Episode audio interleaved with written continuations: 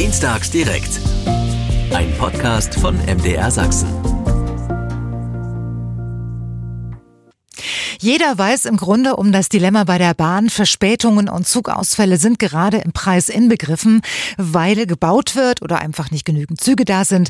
Und die Bahn sagt, ja, wir haben die Probleme erkannt, wir arbeiten daran, dass es bald besser wird. Aber wann ist eigentlich wann? Und vor allem, wie soll's gehen?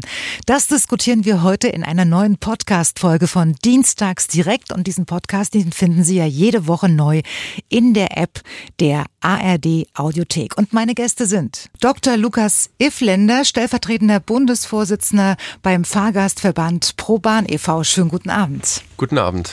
Jörg Garmisch ist bei uns vom Heimatverein Oberneuschönberg e.V., der kämpft für die Erhaltung einer Bahnstrecke im Erzgebirge. Schönen guten Abend, Herr Garmisch. Schönen guten Abend.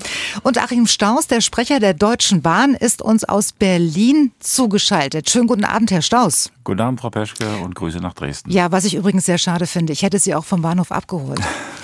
Wenn ich das vorher gewusst hätte. Wir haben oft übrigens das Problem, dass Gäste nicht kommen können, weil der letzte ICE in die Hauptstadt schon um 21.30 Uhr ja, ja. fährt. Warum ist das so, Herr Staus? Das wird ja vielleicht besser. Ich kann es nicht versprechen, aber wir wollen die Strecke ja ausbauen. Wir bauen sie aktuell aus auf Tempo 200. Da werden wir eine Fahrzeit haben von Dresden nach Berlin so um die 80 Minuten und dann lohnen sich vielleicht auch spätere Züge, sodass man vielleicht noch in die Oper gehen kann in Dresden und anschließend noch abends in Berlin ist. Mhm. Äh, zwei Worte stören mich jetzt dabei, äh, vielleicht und ich kann es nicht versprechen. Mhm. Ja, es hängt immer davon ab, äh, ob so eine Verbindung auch wirtschaftlich ist. Wir sind ein mhm. Wirtschaftsunternehmen, äh, müssen auch ein bisschen Geld damit verdienen, äh, aber man muss auch mal was ausprobieren und schauen, ob so eine Verbindung dann angenommen wird. Das wird ja immer gerne gefordert und wenn man es dann auf die Schiene bringt, ist die Nachfrage manchmal nicht so stark. Also da muss man auch unternehmerisch mal ins Risiko gehen und äh, jetzt müssen wir auch noch etwas warten, bis die Strecke fertig ist. So, und alle, die uns jetzt zuhören, sind eingeladen mitzudiskutieren. Hier und heute können Sie loswerden, was Sie schon immer mal zum Thema Bahn sagen oder wissen wollten. Das geht per Telefon, kostenfrei, die 0800 637 7272 oder Sie chatten mit uns in der MDR Sachsen App. Es ist wunderbar, kommt sofort bei mir im Studio an und wir können darüber ähm, sprechen. Herr Ifländer ähm, vom Fahrgastverband ProBahn, äh, ich war ja gerade total ähm, überrascht, hat mir gerade seine Prämienpunkte auf der App gezeigt und das sind nochmal wie viele? Und, äh, Sekunde. 21.734. Sie haben den Platin-Status erreicht. Genau, ja. Ich hatte mal Silber, als ich noch viel gefahren bin bis vor kurzem. Äh, der ist jetzt weg. Mit der neuen App kann ich gar nicht mehr. Geht gar nichts mehr rein. Aber was, was kriegt man denn, wenn man Ihren Status hat mit Platin für Vergünstigungen bei der Deutschen Bahn? Ähm, also von den Vergünstigungen trifft einen im positiven Sinne am ersten, dass man 30% Rabatt im Bordrestaurant bekommt. Also das äh, motiviert einen dann schon da ein bisschen öfter reinzugehen, sage ich Aha. mal. Und äh, in den großen Bahnhöfen, zu denen Dresden leider nicht gehört, gibt es dann auch noch diese Premium Lounge. Da gibt es dann auch äh, ein paar Kleinigkeiten zu essen und äh, sogar Bier mit und ohne Alkohol. Mhm. Aber eben nur in den großen Städten, aber das ist natürlich dann gerade, ich hatte einmal das Pech, äh, dass ich sechs Stunden wegen Sturm in Berlin äh, gestrandet war, ähm, das ist natürlich dann deutlich angenehmer zu warten. Andererseits tut es einem irgendwie auch weh, weil man weiß, dass die anderen Fahrgäste gerade zitternd am Bahnsteig stehen. Also Sie sind ein echter Bahnexperte, weil Sie die Bahn nutzen. Sie wissen, wovon Sie ähm, sprechen. Herr Garmisch, äh, den habe ich auch gerade gefragt, wie viel ähm, Bonuspunkte er hat und er sagte keinen, weil es ist eigentlich traurig, ne? Weil? Naja, es hat im Prinzip zwei Gründe. Der eine Grund ist, dass äh, direkt vor der Haustür kein Zug hält und der zweite Grund ist, dass ich mal ganz ehrlich gesagt es nur drei Minuten zu Fuß zu meinem Arbeitgeber habe. Ach so, das ist ja praktisch. Ja, das ist praktisch. Und in Urlaub fahren Sie mit dem Auto? Richtig, ja. So. Ähm, Herr Staus, Sie sind Sprecher der Deutschen Bahn. Hm, eins fällt mir immer wieder auf, wenn es ums Thema Bahn geht, fehlen in den Gesprächsrunden immer wieder die Frauen, so auch heute. Das liegt äh, nicht am Frauenanteil bei der Deutschen Bahn. Der ist nämlich deutlich gestiegen in den letzten Jahren. 27 Prozent haben wir. Das ist, glaube ich, für ein Unternehmen, das auch sehr viel technische Berufe hat, ein ganz guter Wert. Vielleicht äh, am Rande erwähnt, ähm, bei der Bundesbahn in Westdeutschland waren es äh, mal vier Prozent. Da gab es nur ganz wenige Frauen bei der Bahn. Mhm. Bei der Deutschen Reichsbahn in den neuen Bundesländern waren es, glaube ich, mehr als die Hälfte. Und durch die Vereinigung hat sich dann ein ganz guter Wert entwickelt. Aber da ist auch noch Luft nach oben. Richtig, vor allem was die Führungspositionen anbelangt, oder? Naja, im Vorstand haben wir doch mittlerweile drei Frauen, drei von acht. Das ist schon eine ganz gute Quote. Aber da geht es auch nicht um die Quote, sondern um die Qualität. Und das sind äh, ganz tolle Managerinnen. Okay. Ähm, mit diesen Problemen kommen Sie wahrscheinlich schneller vorwärts als mit allen anderen, die es bei der äh, Deutschen Bahn gerade gibt. Und damit meine ich die Zugausfälle im Nahverkehr und im Fernverkehr, die jetzt in letzter Zeit gehäuft auftreten. Äh, auftreten. Ähm, seien Sie ehrlich, müssen wir uns jetzt für absehbare Zeit damit abfinden? Nein, ganz sicher nicht. Ähm, die Situation, die wir gerade in Dresden haben bei der S-Bahn, ist natürlich sehr unangenehm äh, für unsere Fahrgäste, dass dort äh, der Fahrplan reduziert werden musste, weil wir äh, eine angespannte Personallage haben, bei, vor allem bei Lokführerinnen und Lokführern. Das ist peinlich und da kann ich mich bei den betroffenen Fahrgästen auch nur entschuldigen. Das kriegen wir auch über Nacht nicht geregelt. Natürlich versuchen wir auf vielen Wegen Personal zu gewinnen. Das gelingt uns auch. Unterm Strich haben wir auch Personal aufgebaut in den letzten Jahren. Wir versuchen auch viele Quereinsteiger zu finden. Es müssen keine Berufsanfänger sein, die jetzt Lokführer werden. Die Bahn ist ein guter Arbeitgeber, hat attraktive, eine attraktive Bezahlung. Ähm, natürlich ist Lokführer kein Job wie jeder andere. Man hat Schichtdienst, aber man hat auch viel Verantwortung. Aber es ist trotzdem reizvoll und ist immer noch ein Beruf mit Zukunft und wir sind äh, sicher, dass wir da auch noch mehr gewinnen. Aber klar, der Fachkräftemangel trifft auch uns, trifft die ganze Branche und das merken wir jetzt ausgerechnet im Großraum Dresden. So, und wir bleiben gleich nochmal beim Thema. Anfang des Jahres ähm, sagte Ihr Personalvorstand, dass für dieses Jahr insgesamt 25.000 ja. Neueinstellungen geplant sind.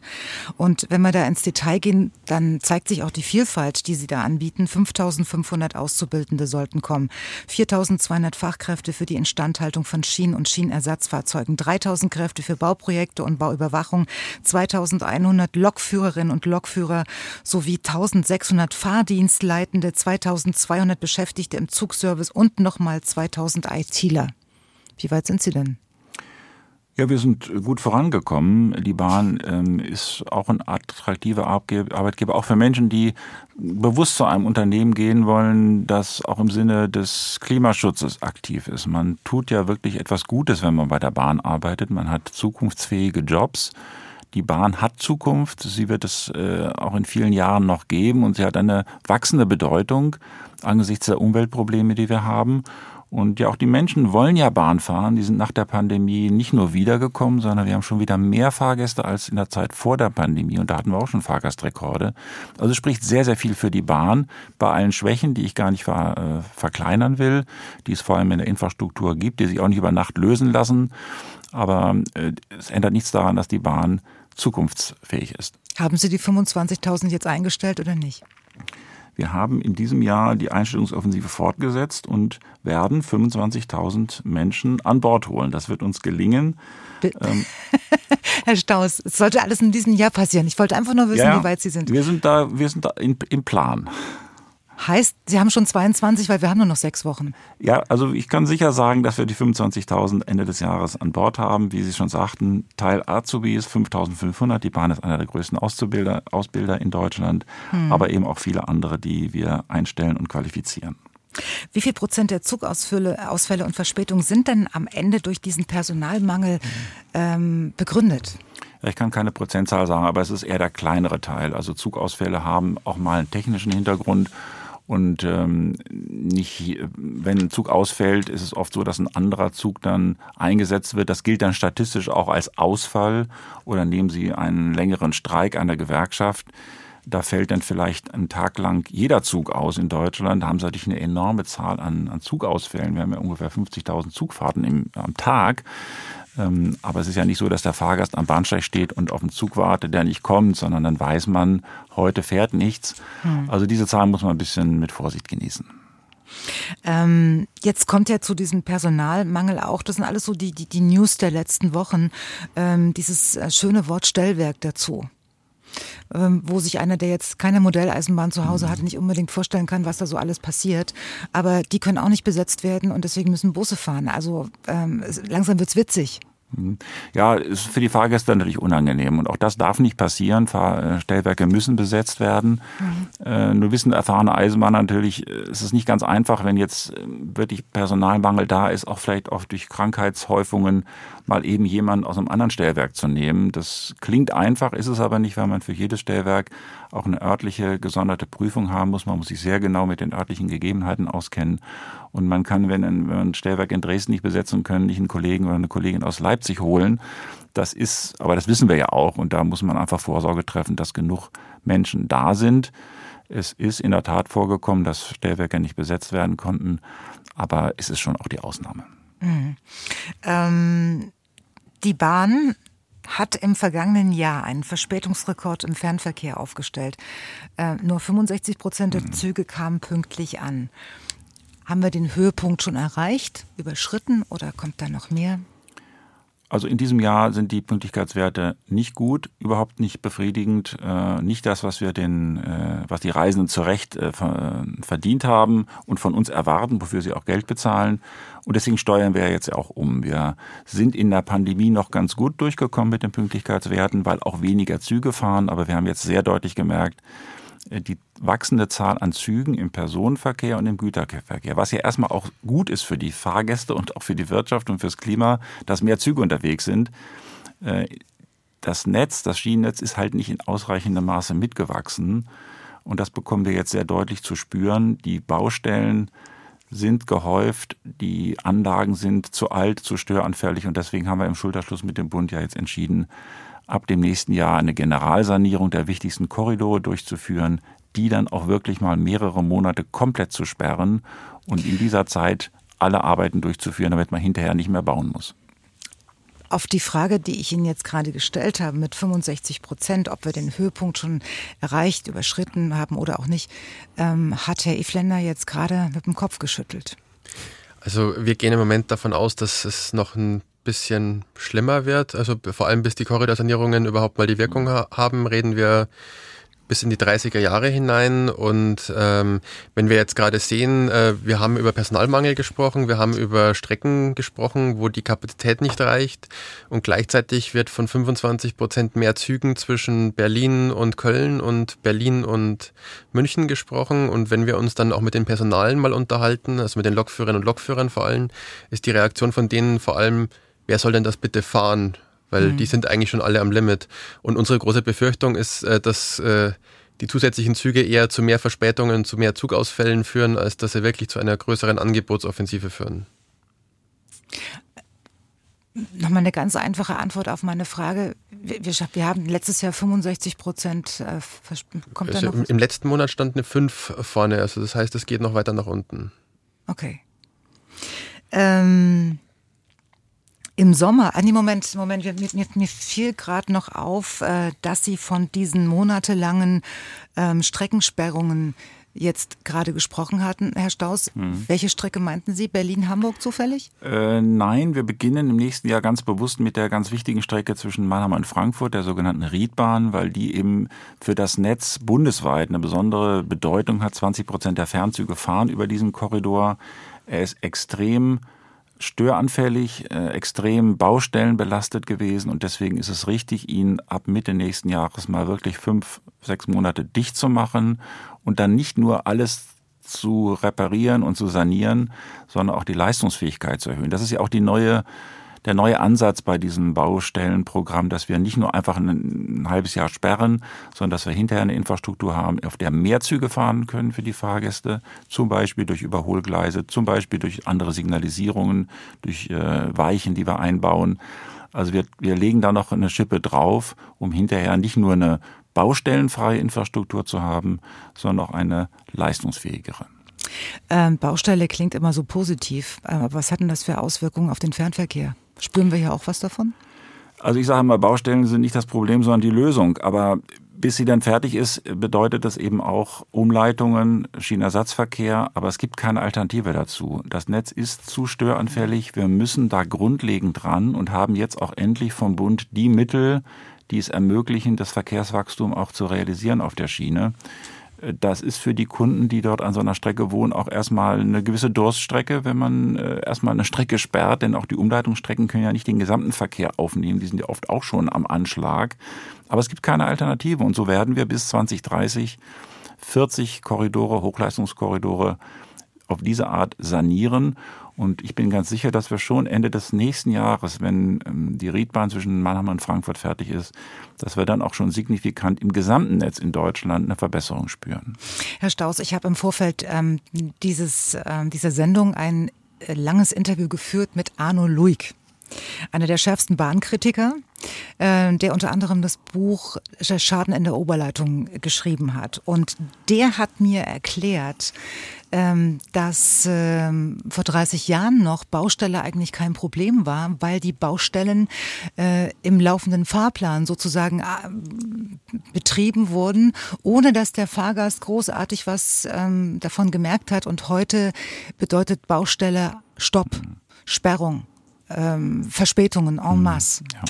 Ja, der, Hauptgrund, so? der, der, Hauptunterschied zu der Zeit vor 30 Jahren ist ja, dass der Verkehr einfach gewachsen ist. Wir haben eine fast Verdoppelung des Güterverkehrs in Deutschland in den letzten 30 Jahren. Wir haben das Zugangebot im Nah- und Fernverkehr für die Fahrgäste um 40, 50 Prozent gesteigert. Also alles positive Dinge. Aber ich sage auch der ganz Rückbau, den muss man ja dagegen ja, rechnen. Genau, ne? ganz selbst. Ich muss auch selbstkritisch sagen, das Netz ist nicht in dem Maße gewachsen, wie es nötig gewesen wäre, um dieses Verkehrswachstum zu verkraften. Und es ist in Teilen ja sogar geschrumpft. Es sind Strecken stillgelegt worden. Gleichzeitig sind auch neue Strecken gebaut worden, gerade im Ost-West-Verkehr, die auch sehr leistungsfähig sind. Ähm, und eine Strecke wie Berlin-München, Herr Efland hat es gerade angesprochen, das ist so eine neue Infrastruktur, also Berlin, Erfurt, also Halle Leipzig, Erfurt, München, neue Infrastruktur. Da ist auch noch Platz und da sieht man auch, wir können auch pünktlich fahren, da wo der Platz reicht. Äh, und da haben wir überdurchschnittlich Pünktlichkeitswert und deswegen trauen wir uns da auch zu, mehr Züge zu fahren jetzt zum Fahrplanwechsel. Die Zahlen, die Herr Effländer gesagt hat, sind ja erstmal auch positiv für die Fahrgäste, mehr Zugangebot. Äh, aber das geht eben nicht überall und eben in so belasteten Knoten wie zum Beispiel Köln, Mannheim, Hamburg, da kriegen sie keine zusätzlichen Züge immer mehr im Moment unter. Und für die Verkehrswende reicht, reicht es erst recht nicht. Habe ich recht? Kurzfristig nicht, aber ich sage nochmal, wir sind jetzt dabei und wir haben auch die finanzielle Ausstattung, das, was uns in den letzten Jahren eben auch gefehlt hat, äh, hier besser zu werden. Ich stelle immer gerne den Vergleich zu anderen Ländern. Es gab Zeiten, da hatten die Österreicher und die Schweizer Kolleginnen und Kollegen das sechs- bis siebenfache pro Kopf in die Bahninfrastruktur investiert als die Bundesrepublik Deutschland. Mhm das Schienennetz in Deutschland war eben über viele Jahrzehnte unterfinanziert. Das hat viele Gründe. Ich habe da auch für vieles Verständnis. Äh, nach der Wende musste man ja auch Strecken im Ost-West-Verkehr wieder sanieren und aufbauen. Aber es ist einfach viel zu wenig Geld ins Netz geflossen. Herr Ifländer, ähm, darf, ich, darf ich mal fragen, wie alt Sie sind? Ich bin 33. Ich bin 33. Herr Garmisch, Sie sind? 59. 59. Ähm, Herr Staus, Sie sind? 60. 60. Äh, wer von uns wird es noch erleben? Ich habe die Hoffnung. Was, dass Sie es noch erleben oder Herr Ifländer? Es liegt nicht in meiner Hand. Herr Ifländer wird deutlich mehr Verbesserungen noch erleben als ich. Aber okay. ich, ich erhoffe mir auch noch einiges in diesem Leben. Okay. Und ähm, Bahnverkehr und Schweiz ist ein schönes Thema. Darüber sprechen wir gleich bei Dienstags direkt. Hier ist MDR Sachsen.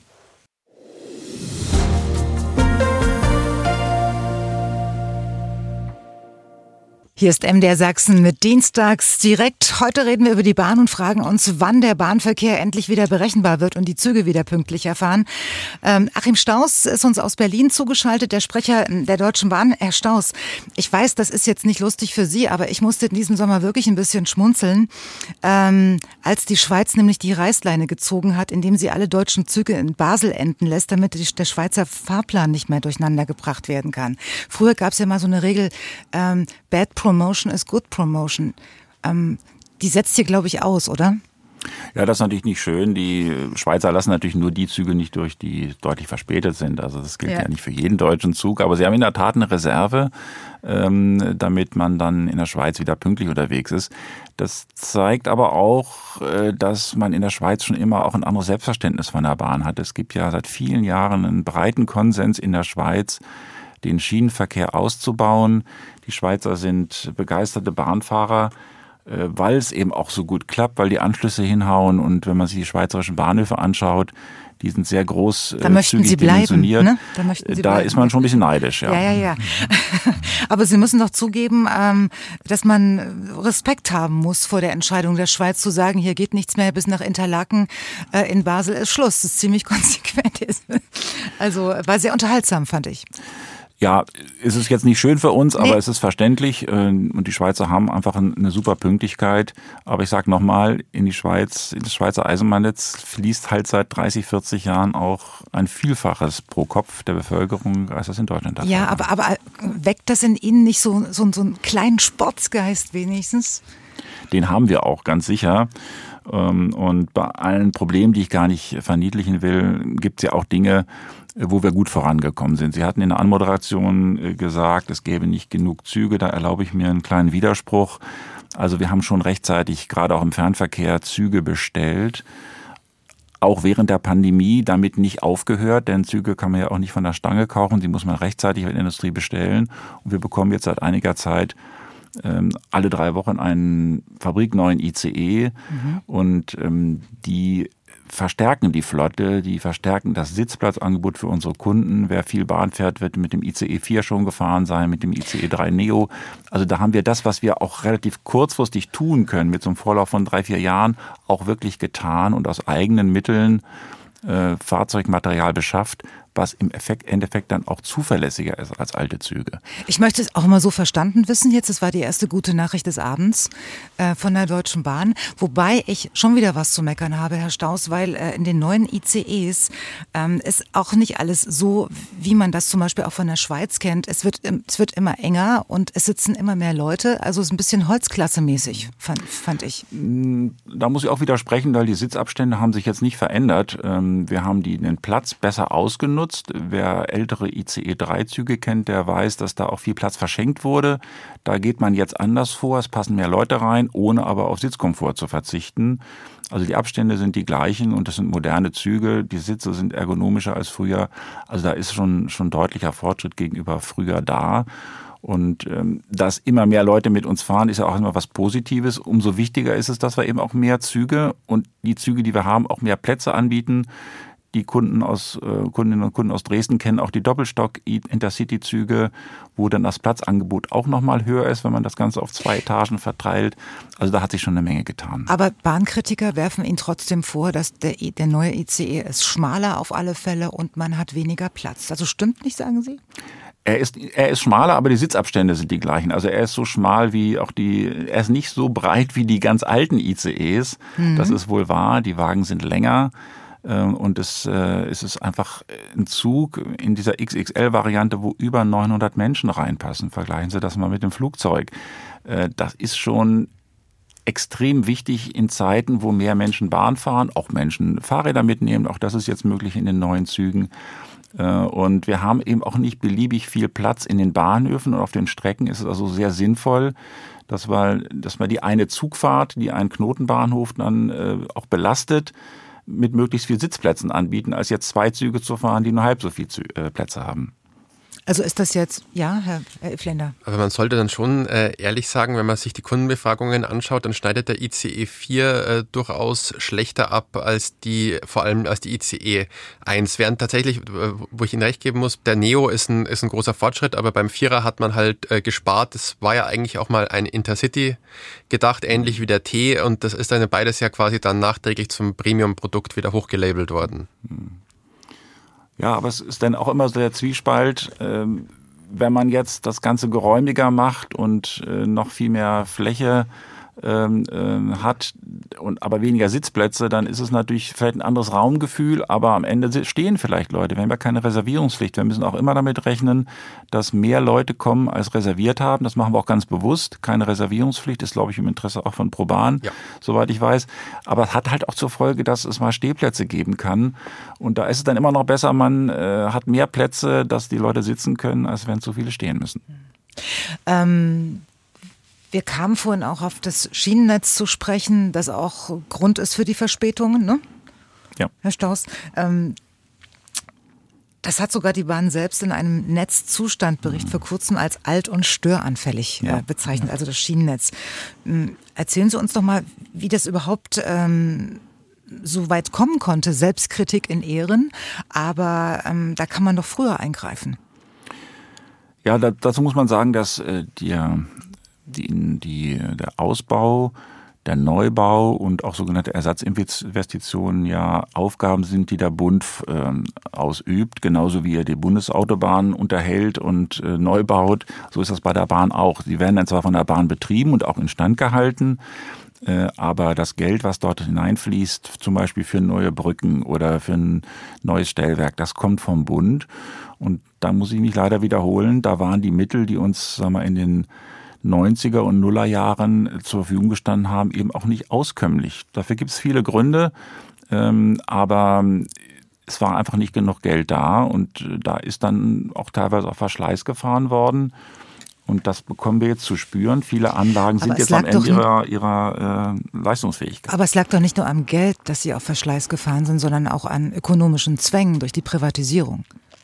Na, es gab vom Bund, der ja unser Eigentümer ist, äh, in den 90er Jahren schon die klare Ansage, äh, dass die Bahn, die ja vorher wirklich äh, ein Haushaltsrisiko war, die hochverschuldet ja zusammengeführt wurde, Bundesbahn und Reichsbahn waren beide hochverschuldet, dass, dass man das als Bund, der ein bisschen klamm war auch in den Jahren nach der Wiedervereinigung, nicht mehr als Haushaltsrisiko tragen wollte. Man hat ja nicht so die rechte Idee, wo man mit der Bahn eigentlich hin will, wie die Zukunft aussehen will, aber sie muss auf jeden Fall wirtschaftlicher sein. Die staatlichen Mittel, die in die Bahn geflossen sind, mussten deutlich zurückgefahren werden. Und das ist auch gelungen. Das hat man wahrscheinlich überzogen, dass man eben zu viel doch gespart hat äh, an der, auch an Neubaustrecken und einer Instandhaltung. Und das ist halt immer die, das Gesetz, dass äh, Infrastruktur das nicht verzeiht. Das kann man eine ganze Zeit lang austesten und ausreizen, aber irgendwann ist der Punkt da, wo die Infrastruktur das nicht mehr verkraftet und dann muss man umso viel mehr Geld äh, hineinlegen. Verspätungen ähm sind ja nur ein Grund von vielen, warum so schlecht über die Bahn gesprochen, wenn nicht sogar auch gelacht wird. Ähm, da funktioniert die Toilette nicht. Die WLAN-Stärke hat Mittelalterniveau, ganze Züge fallen aus und die neuen ICEs, äh, wie ich schon sagte, werden immer enger. Warum kriegen Sie nicht wenigstens diese im Vergleich äh, Kleinigkeiten in den Griff, damit, wenn der Zug wieder mal ungeplant auf der Strecke steht, mhm. man sich wenigstens auf einen gewissen Grundkomfort verlassen kann? Ich nenne Ihnen ein konkretes Beispiel. Wenn, wir wenn Sie eine schlechte Pünktlichkeit Möglichkeit haben im Netz und Züge kommen zu spät in die Werkstätten, dann ist dann oft auch, weil sie ja pünktlich wieder raus müssen, die Zeit zu kurz, um alle Komfortmängel abzustellen. Sicherheitsrelevante Dinge werden natürlich immer gemacht, äh, aber da kann es schon mal sein, wenn eine Kaffeemaschine kaputt ist, dass die Zeit im Werk dann zu kurz bemessen ist, äh, um solche Komfortmängel auch abzustellen, sodass es dann auch diese Ärgernisse gibt. Aber mir ist es doch ein bisschen zu negativ jetzt. Ich möchte schon auch immer eine Lanze dafür brechen, dass wir als Bahn bei allen Schwierigkeiten, die ich gar nicht verheimlichen will, doch immer noch eine gute Leistung auf die Schiene kriegen und gerade auch die, unsere Mitarbeiterinnen und Mitarbeiter, ob im Nah- oder Fernverkehr, in den Bahnhöfen, in den Werkstätten, auch in dieser schwierigen Lage einen tollen Job machen. Wenn Sie Kundenbefragungen ansprechen, mhm. da schneiden unsere Zugbegleiterinnen und Zugbegleiter und auch die Servicemitarbeiter in den Bahnhöfen seit Jahren sehr, sehr gut ab, noch mit Steigerungen. Die reißen eine ganze Menge raus und ich habe hohen Respekt davor, gerade in Zeiten schlechter Pünktlichkeit, mit wie viel Engagement und manchmal auch mit Witz und Charme äh, und Gastfreundschaft ähm, die Kolleginnen und Kollegen diesen Job stemmen. Das ist schwieriger als für mich, der ich am grünen Tisch sitze und über die Bahn rede, wenn Sie in einem verspäteten Zug 800 Leute äh, bei Laune halten müssen. Aber ich meine, ich fahre selbst sehr viel mit dem Zug. Auch bei meinen Zugfahrten geht mal was schief und ich erlebe, erlebe es sehr oft, dass unsere Beschäftigten das dann wirklich rausreißen. Das muss ich sagen, äh, spürt man auch. Da gab es wohl ähm, bei der Bahn so eine, sagen wir mal, Kommunikationsoffensive. Da hat ein, ein Radiokollege, glaube ich, aus äh, mhm. Nordrhein-Westfalen, den haben sie beauftragt. Ähm, die, ich glaube, die Lokführer mhm. waren es, ne? Ja, zu briefen oder Zugbegleiter. Ja, so nach dem Motto, dass sie nicht mehr irgendwelche hm, genau. standardisierten Sätze abliefen, ablesen müssen, sondern individuell kommunizieren hm. können, würde ich es jetzt mal verallgemeinern, oder? Ja, genau richtig. Wir trauen den Kolleginnen und Kollegen einfach mehr zu. Früher mussten sie bestimmte äh, Sprachbausteine aufsagen und jetzt sagen wir, ihr habt eine gewisse Freiheit, mit den Kunden zu kommunizieren. Und das, äh, diese Freiheit wird auch wirklich gut genutzt. Das ist sehr, sehr viel besser geworden.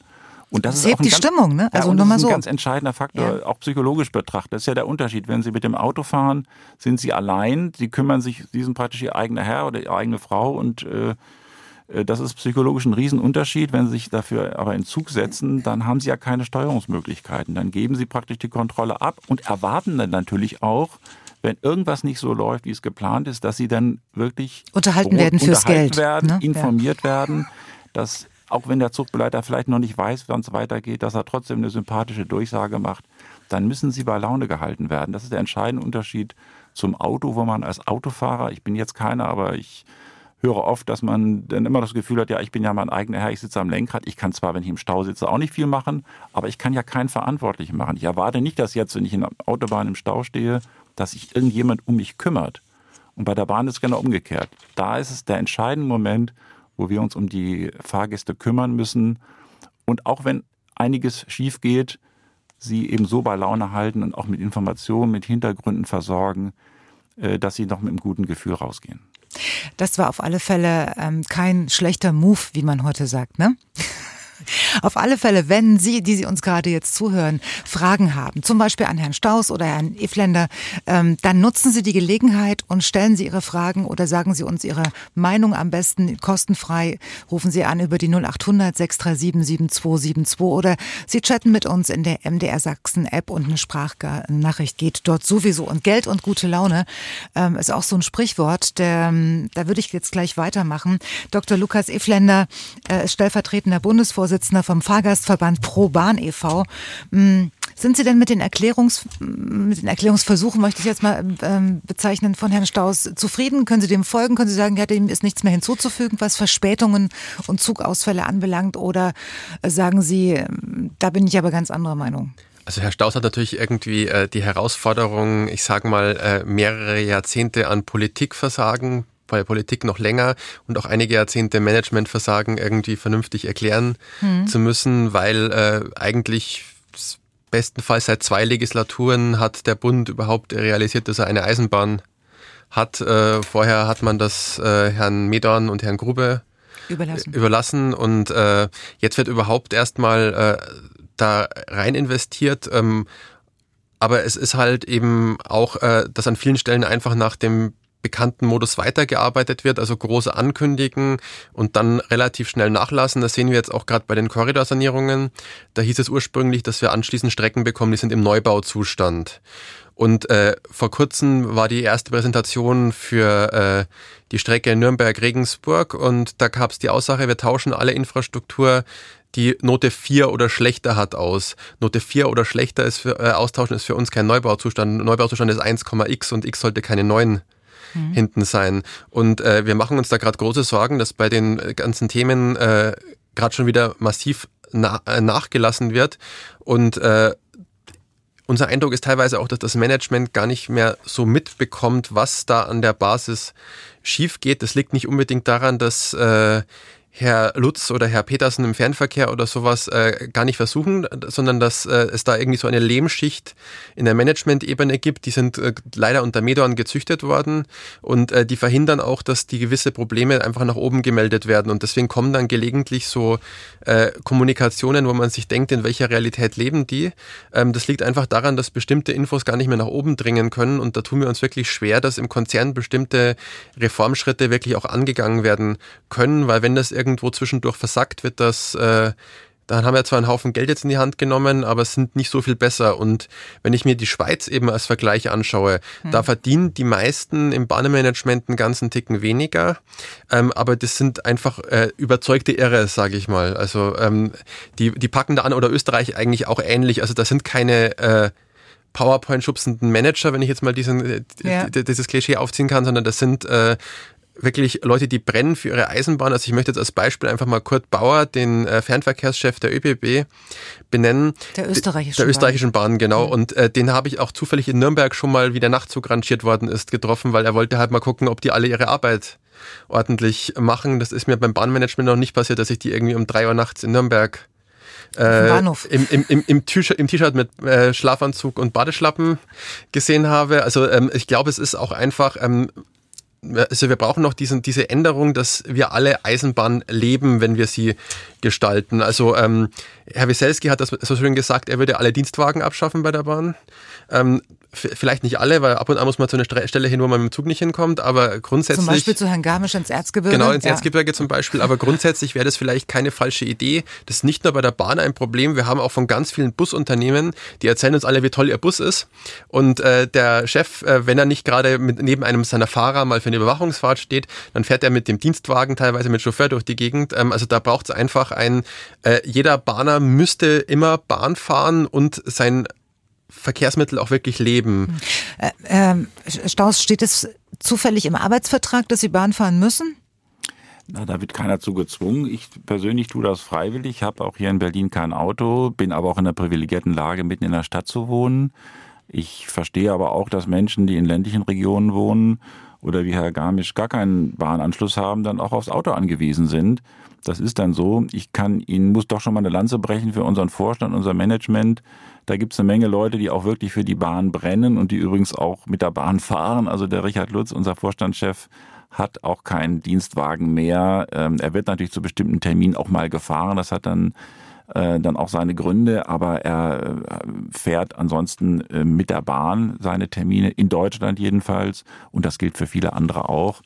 Also dieses Klischee, dass das Manager sind, die keinen Bezug zur Basis haben, kann ich glaube ich auch damit ein bisschen widerlegen, dass wir jedes Jahr oder alle zwei Jahre eine sehr intensive Mitarbeitendenbefragung haben und die Ergebnisse, die wir da bekommen, auch sehr genau analysieren. Also wir kriegen schon auch mit, wo an der Basis der Schuh drückt. Ähm, Herr Dr. Efländer, in unserem Vorgespräch ist bei Ihnen der Satz gefallen, die Bahn ist im Grunde nicht reformierbar. Ja, ähm, wir, so effektiv, ähm, wenn wir gerade ansehen, was der, was der Bund versucht mit Infrago zu machen, ist so ein kleines bisschen. Was ist Infrago? Infrago ist das, der Gedanke, eine gemeinwohlorientierte Infrastrukturgesellschaft zu machen. Also bisher haben wir da ja eine DB Netz AG und eine DB Station und Service, die beide eben als Kapitalgesellschaften geführt werden und äh, mit dem Ziel, Gewinne zu erwirtschaften. Und äh, Eigenkapital wird da zu sechs Prozent um den Dreh rum verzinst. Ähm, finden Sie mal eine Aktie, die pauschal 6% hergibt. Mhm. Ähm, auch nicht ganz trivial. Ähm, und äh, der Gedanke ist, dass man davon eben einen Schritt weggeht. Ähm, bisher ist unser Eindruck allerdings, dass es da vor allem, äh, man hat, okay, man legt jetzt mal diese Station und Service, also die Bahnhöfe und das Schienennetz wieder zusammen. Das ist ein wichtiger Schritt, weil das hätte man nie trennen sollen. Aber ähm, so richtig äh, mit einer ordentlichen Steuerung durch den Bund von außen passiert da relativ wenig, weil ähm, der Bund sich in vielen Punkten auch nicht, nicht, es nicht traut, sich die Steuerungsfunktion zu übernehmen. Im Verkehrsministerium gibt es gar nicht die, die Manpower und Womanpower und auch nicht die Kompetenzen, um das zu übernehmen. Und äh, man hofft so ein bisschen, sich von Beratern noch ein bisschen äh, durchschieben zu lassen. Aber richtig ein Bund, der sagt, was er von der Eisenbahn möchte, das sehen wir eben noch nicht. Und da ist die Schweiz zum Beispiel das absolute Gegenbeispiel. Da gibt das Parlament, gibt an die Regierung einen Auftrag, wir wollen so grob dieses Konzept haben, liefert mir in den nächsten Monaten bitte ähm, das Konzept zurück. Dann liefert die Regierung einen Zehn-Jahres-Plan mit äh, immer zwischendurch jährlich aktualisierten Scheiben rein und der muss vom Parlament genehmigt werden. Also da sagt wirklich das Parlament, das oberstes Gremium der Schweiz sagt, wir genehmigen, was ihr in den nächsten zehn Jahren baut. Das ist dann nicht äh, irgendwie, dass die AG das im, im dem Sinne selber entscheidet, ja. sondern wirklich der Souverän sagt, wir als Politik, wir haben äh, das Primat und äh, wir sagen, wie ausgebaut wird. Und auch jetzt ist es eher so, ja, wir machen mal ein, äh, einen Vertrag zwischen einer AG und dem Staat, aber es fehlt einfach auch die Durchgriffsmöglichkeit. Also ähm, es ist auch in der aktuellen Regierung leider nicht der Wunsch, dass wir die Bahn wirklich so aktiv und detailliert steuern, wie es eben Österreich und die Schweiz vormachen. Ähm, nur mal, um ein, Gefühl zu hm. bekommen für die Verhältnisse. Ähm, über 10 Milliarden sind es pro Jahr bei uns in Deutschland vom Staat? Wie viel ist es in, in der Schweiz und in Österreich? Äh, in der, wenn ich es im Kopf habe, müsste Österreich irgendwo so Faktor 3, 4 unterwegs sein. Ähm, also 30?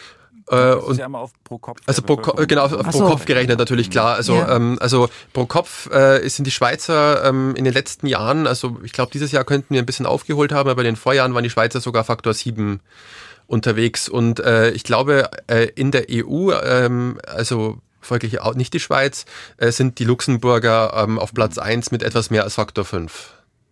Was müsste denn, was müsste denn in Deutschland investiert werden, um es mal jetzt äh, auf den Punkt zu bringen, um eine Hausnummer zu sagen, ähm, damit es vielleicht sogar schneller geht? Also rein diese Korridorsanierungen, die Herr Staus angesprochen hat, werden uns so eine so knapp äh, 50 Milliarden kosten. Korridorsanierung, also damit die, meint die, genau, die Baustellen, diese, fünf, diese fünfmonatigen Vollsperrungen ja. von einem Hauptkorridor nach dem anderen. Ja. Ähm, wenn wir jetzt dann noch an Digitalisierung denken, ähm, überhaupt, das brauchen wir auch eben für, die, für das Stellwerksthema, weil äh, so viele Stellwerke bekomme ich nicht her, also muss ich da mit digitalen Lösungen, dass einer mehrere Bahnhöfe steuern kann, ran. Ähm, das wird uns auch nochmal so geschätzt äh, einen mittleren zweistelligen Milliardenbetrag kosten. Also so in Summe, bis wir, wenn wir wirklich die modernste, nicht die modernste Bahn, aber eine ähm, auf Österreich und Schweiz Niveau annähernd spielende Bahn haben wollen in Europa, dann brauchen wir irgendwas, das ist auf dem Niveau von diesem Sondervermögen für die Bundeswehr. Also 100 Milliarden wäre da wahrscheinlich tatsächlich eine realistische Geschichte, weil wir, ähm, das hat Herr Staus auch richtig gesagt, über Jahre hinweg ausgeblendet haben, wie viel die Bahn eigentlich kostet. Das ist in irgendwelchen Bilanzen verschwunden oder als Bahnschulden aufgebaut worden. Wenn es Bahnschulden sind, sind es ja keine Staatsschulden.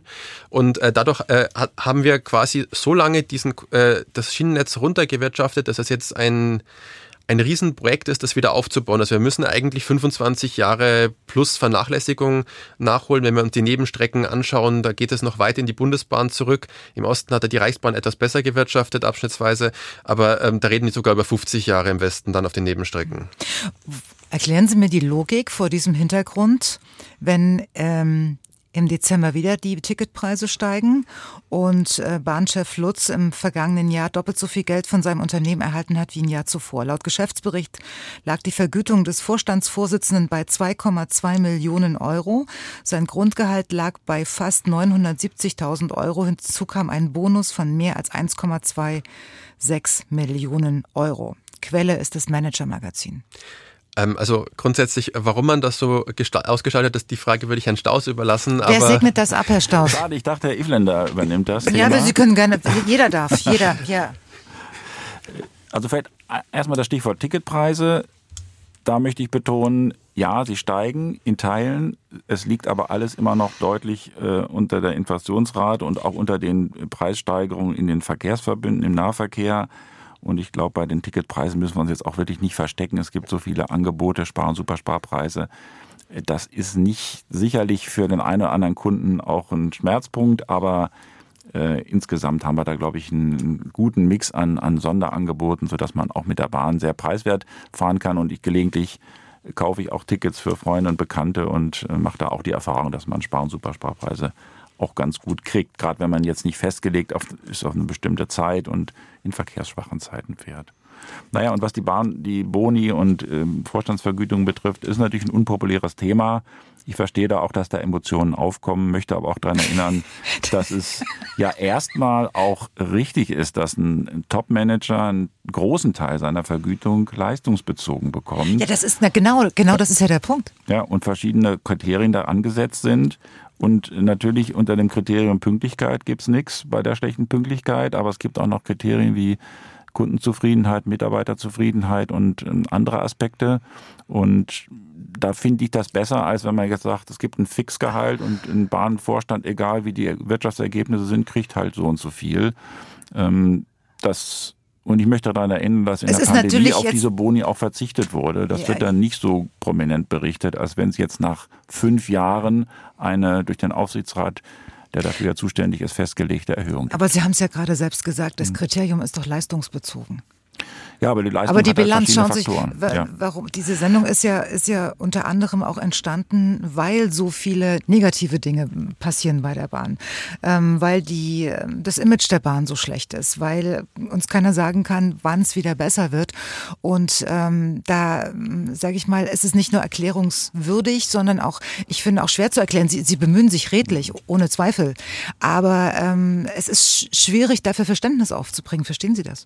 Ich verstehe das, aber ich muss Ihnen auch widersprechen. Ich kann Ihnen schon sagen, wann es besser wird. Ich sage ganz selbstbewusst, wenn die Riedbahn zwischen Mannheim und Frankfurt durchsaniert ist, eine höhere Leistungsfähigkeit hat, wird das schon mal einen spürbaren Effekt für die Pünktlichkeit bringen. Nicht über Nacht, aber Ende nächsten Jahres sind wir mit dieser wichtigen Strecke durch. Dann folgen weitere Strecken. Es dauert noch eine gewisse Zeit, aber ich bin ganz sicher, dass es nach und nach dann auch besser wird, weil wir einfach das haben, was wir so dringend brauchen, eine leistungsfähige, strapazierfähige, robuste Infrastruktur. Das ist das A und O. Welchen Einfluss, ähm, Herr Dr. Efländer, haben Sie denn am Ende als Fahrgastverband auf die Pläne der Bahn? Unterschiedlich. Es kommt immer natürlich darauf an. Also beim, beim Fernverkehr, der ähm können Sie zum Beispiel auch was, was solche Bonis anbelangt oder oder oder Gehalt oder so? Leider nicht. Wir sind leider nicht im Aufsichtsrat. Also ja. das wäre auch, äh, das ist nicht nur von uns eine Forderung, sondern das ist auch von den Wettbewerbsbahnen die Forderung, dass auch wir Fahrgäste Aufsichtsrat, äh, im Aufsichtsrat sitzen und da ja. quasi auch eine Repräsentanz haben, eben auch aus der Perspektive, dass da auch Endkunden und Nutzer des Schienennetzes drin sind. Wo, wo wir eigentlich äh, am ehesten arbeiten können, ist äh, in bestimmten Gruppierungen des, äh, des Ministeriums, so der Deutschlandtakt zum Beispiel, also die Infrastrukturplanung für die nächsten Jahr, Jahre und Jahrzehnte, ähm, die trägt äh, sehr stark unsere Handschrift, ähm, aber das sind eher die konzeptionellen Dinge. Also direkt ins Geschäftsleben der DB kommen wir eigentlich nicht rein als Fahrgäste. Es, wir werden häufig angehört. Es gibt Bereiche in der DB, die kommen wirklich aktiv auf uns zu, die wollen unsere Meinung wissen. Und was sind das für Bereiche? Also zum Beispiel das Thema Fahrgastinformation, also was Sie jetzt heute für, für Displays am Bahnhof haben. Da haben wir eigentlich quartalsweise, wollen die von uns das Feedback haben. Sie haben neue Ideen ausgerollt. Was halten wir als Fahrgäste dafür? Oder Sie haben zum Beispiel sechs unterschiedliche neue Anzeigen oder Varianten, wie Sie eine bestimmte Störung anzeigen und welche halten wir am ehesten für verständlich. Also das ist ein Team bei der DB, ähm, das ist um den Herrn Schütz platziert. Den haben wir auch schon mal einen Fahrgastpreis verliehen. Also das macht unser Verband. Jährlich verleihen wir einen Preis für besonders engagierte Menschen, äh, die sich für uns Fahrgäste eingesetzt haben. Und äh, die sind wirklich super motiviert. Die wollen den Input haben. Und auch auf der die Politikabteilung der DB will, hört, hört uns zumindest wirklich an. Also der Herr Dr. Xoll ähm, ist da auch sehr motiviert als Politikchef, dass der ähm, mit uns regelmäßig einen Austausch äh, schafft und dann auch zumindest mal noch eine Kleinigkeit, ich sage mal, auf dem kurzen Dienstweg äh, geregelt bekommt, aber es sind natürlich nicht die großen Dinge, wo wir jetzt über Milliarden reden oder wo wir über eine neue ICE-Linie reden können. Ähm, würden Sie sich gerne als Idealist bezeichnen? Ich glaube, äh, wer im Ehrenamt da definitiv einen zweistelligen Stundenzahl äh, pro Woche reinsteckt, nur damit die Bahn besser wird, mhm. der ist definitiv Idealist. Was motiviert Sie? Äh, ich bin selber Bahnkunde ähm, und äh, ich habe zwar keine Kinder, aber äh, falls ich mal welche haben sollte oder es wird nach mir hoffentlich noch eine Generation geben, dann möchte ich denen auch ein funktionierendes Bahnnetz und eine funktionierende Infrastruktur hinterlassen. Ähm, Herr Garmisch, ja. ganz kurz, Sie ähm, engagieren sich ja auch in Sachen Bahn. Wir kommen gleich nach 21 Uhr dann nochmal ins, ins Detail. Warum machen Sie das? Äh, es gibt eigentlich dort einen ganz entscheidenden Grund dafür. Unser Vereinsgelände äh, liegt direkt an der Flöhertalbahn und unser Vereinsgebäude ist ein altes Stellwerk, das früher mal am Abzweig oder den Abzweig Flöhertalbahn, Schweinitztalbahn reguliert hat. Ja, und durch die Arbeit am Stellwerk, an der Bahnlinie, dadurch ist unser Herz auch für die Bahn gewachsen, sage ich mal, mit allen meinen Mitgliedern, die wir auch dort haben, die aktiv sind. Wir pflegen im Prinzip dieses alte Stellwerk und versuchen auch, haben auch versucht, bis jetzt noch ein bisschen Verkehr bis zu diesem Stellwerk zu bringen. Hm. Warum das nicht mehr geht, da kommen das wir später wir, drauf. Genau. Äh, aber das ist so mal der, der, der Grund, warum wir, wie wir dazu gekommen sind. Wissen Sie, was ich Sie noch gar nicht gefragt habe? Also ich habe, ich vermute ja mal, bei so viel Ehrenamt und so viel Idealismus, Sie hatten doch bestimmt alle, Herr Staus, Sie bestimmt auch eine Modelleisenbahn zu Hause, oder? Ja, also, also, ich tatsächlich auch, ja. Ich gebe zu, dass ich da nicht vorbelastet bin. Ach, Sie sind nicht vorbelastet? Oh, das, das, enttäuscht mich jetzt, Herr Staus. Ja, ich habe gedacht, Sie haben leid. auch so als Kind oder so, das war die groß, der große Traum, ja. immer bei der Bahn zu arbeiten?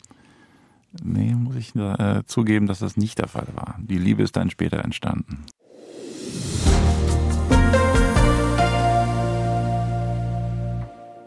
Katrin Tuminski aus der Dienstagsdirektredaktion ist jetzt bei uns. Katrin, was sagen denn unsere Hörerinnen und Hörer? Ja, diese Chance wollen sich natürlich viele nicht entgehen lassen. So hat uns Uwe Großmann aus dem Erzgebirge angerufen und will fragen, wie es nun um die Strecke zwischen Dresden und Breslau steht. Im Koalitionsvertrag steht wohl geschrieben, im Koalitionsvertrag von Sachsen, dass diese Strecke elektrifiziert werden soll. Wie ist da der Stand, fragt er. Strauß, ich glaube, das ist für Sie. Das ist für mich und wenn es im Koalitionsvertrag steht, ist es schon mal gut, denn für Elektrifizierung gilt das Gleiche, wie ich es vorhin auch schon beschrieben habe, bei Strecken, äh, Neubauten und Ausbauten. Das muss der Bund finanzieren, das muss er praktisch bestellen Und da bin ich auch optimistisch, dass wir diese Strecke hinkriegen. In der Tat ist im grenzüberschreitenden Verkehr Richtung Osten da noch einiger Nachholbedarf da. Ähm, Bahngesellschaften waren früher immer sehr national geprägt, deswegen fehlt es oft bei grenzüberschreitenden Verbindungen einer guten Infrastruktur. Ähm, und deswegen bin ich optimistisch, dass man dann auch mit Strom, so muss es ja heutzutage auch sein, äh, fahren kann. Unser Netz ist noch nicht in dem Maße elektrifiziert, wie es, wie es wünschenswert wäre. Wir haben im Moment so einen Anteil von ungefähr 90 Prozent der Betriebsleistung, die wir elektrisch bringen. 10 Prozent fehlen dann noch.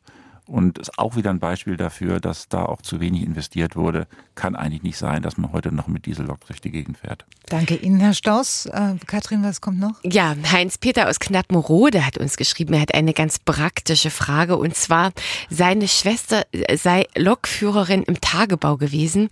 Jetzt bekommt sie Bürgergeld und sie wollte jetzt mal bei der DB und er wollte jetzt mal bei der DB nachfragen, ob die DB auch Lokführer aus dem Tagebau beschäftigt und seine Schwester sich vielleicht bewerben bewerben könnte? Ja, unbedingt bewerben. Ähm, Lokführer ist ein begehrter Beruf bei uns. Wie ich vorhin schon sagte, wir nehmen auch gerne Quereinsteiger, die eine berufliche Vorbildung haben. Und wir haben ja auch gerade in Sachen Tagebau, zum Beispiel in der Lausitz mit der Lehrjackenabkommen, dass Mitarbeiter, die dort im Laufe der Jahre dann keinen Job mehr haben können, zur Bahn wechseln, zum Beispiel in das neue Werk in Cottbus oder auch in andere Funktionen. Also da sind wir ganz offen Menschen für uns zu gewinnen. Und ich sage nochmal, Lokführerin, Lokführer ist ein zukunftsträchtiger Beruf, ähm, der sich für, auch für Quereinsteiger lohnt. Des Weiteren haben sich mehrere Hörerinnen und Hörer gleich, äh, ich sage es mal so, zur Toilettenfrage geäußert. Und zwar Micha Kollmann schreibt, ähm, Eisenbahnfahren ist schön, macht Spaß, ist auch erholsam, er findet auch alles toll. Ähm, aber es stört ihn zum Beispiel, dass ein so großer Bahnhof wie Leipzig keine Möglichkeit bietet, in der Nacht auf die Toilette zu gehen. Und er hatte dort wohl schon arge Bedrängnis erleben müssen. Mhm. Ähm, ja, wie sieht's da aus? Also es überrascht mich jetzt, weil ich hätte jetzt auch erwartet, dass es in Leipzig möglich ist, auch äh, spät abends, vielleicht nicht mitten in der Nacht. Ähm, auch da muss man ja gucken, dass man solche Anlagen betreibt. Wir haben das oft auch vergeben an, an Unternehmen, die das in, in, den Bahnhöfen dann machen. Kann ich jetzt für Leipzig nicht hundertprozentig sagen.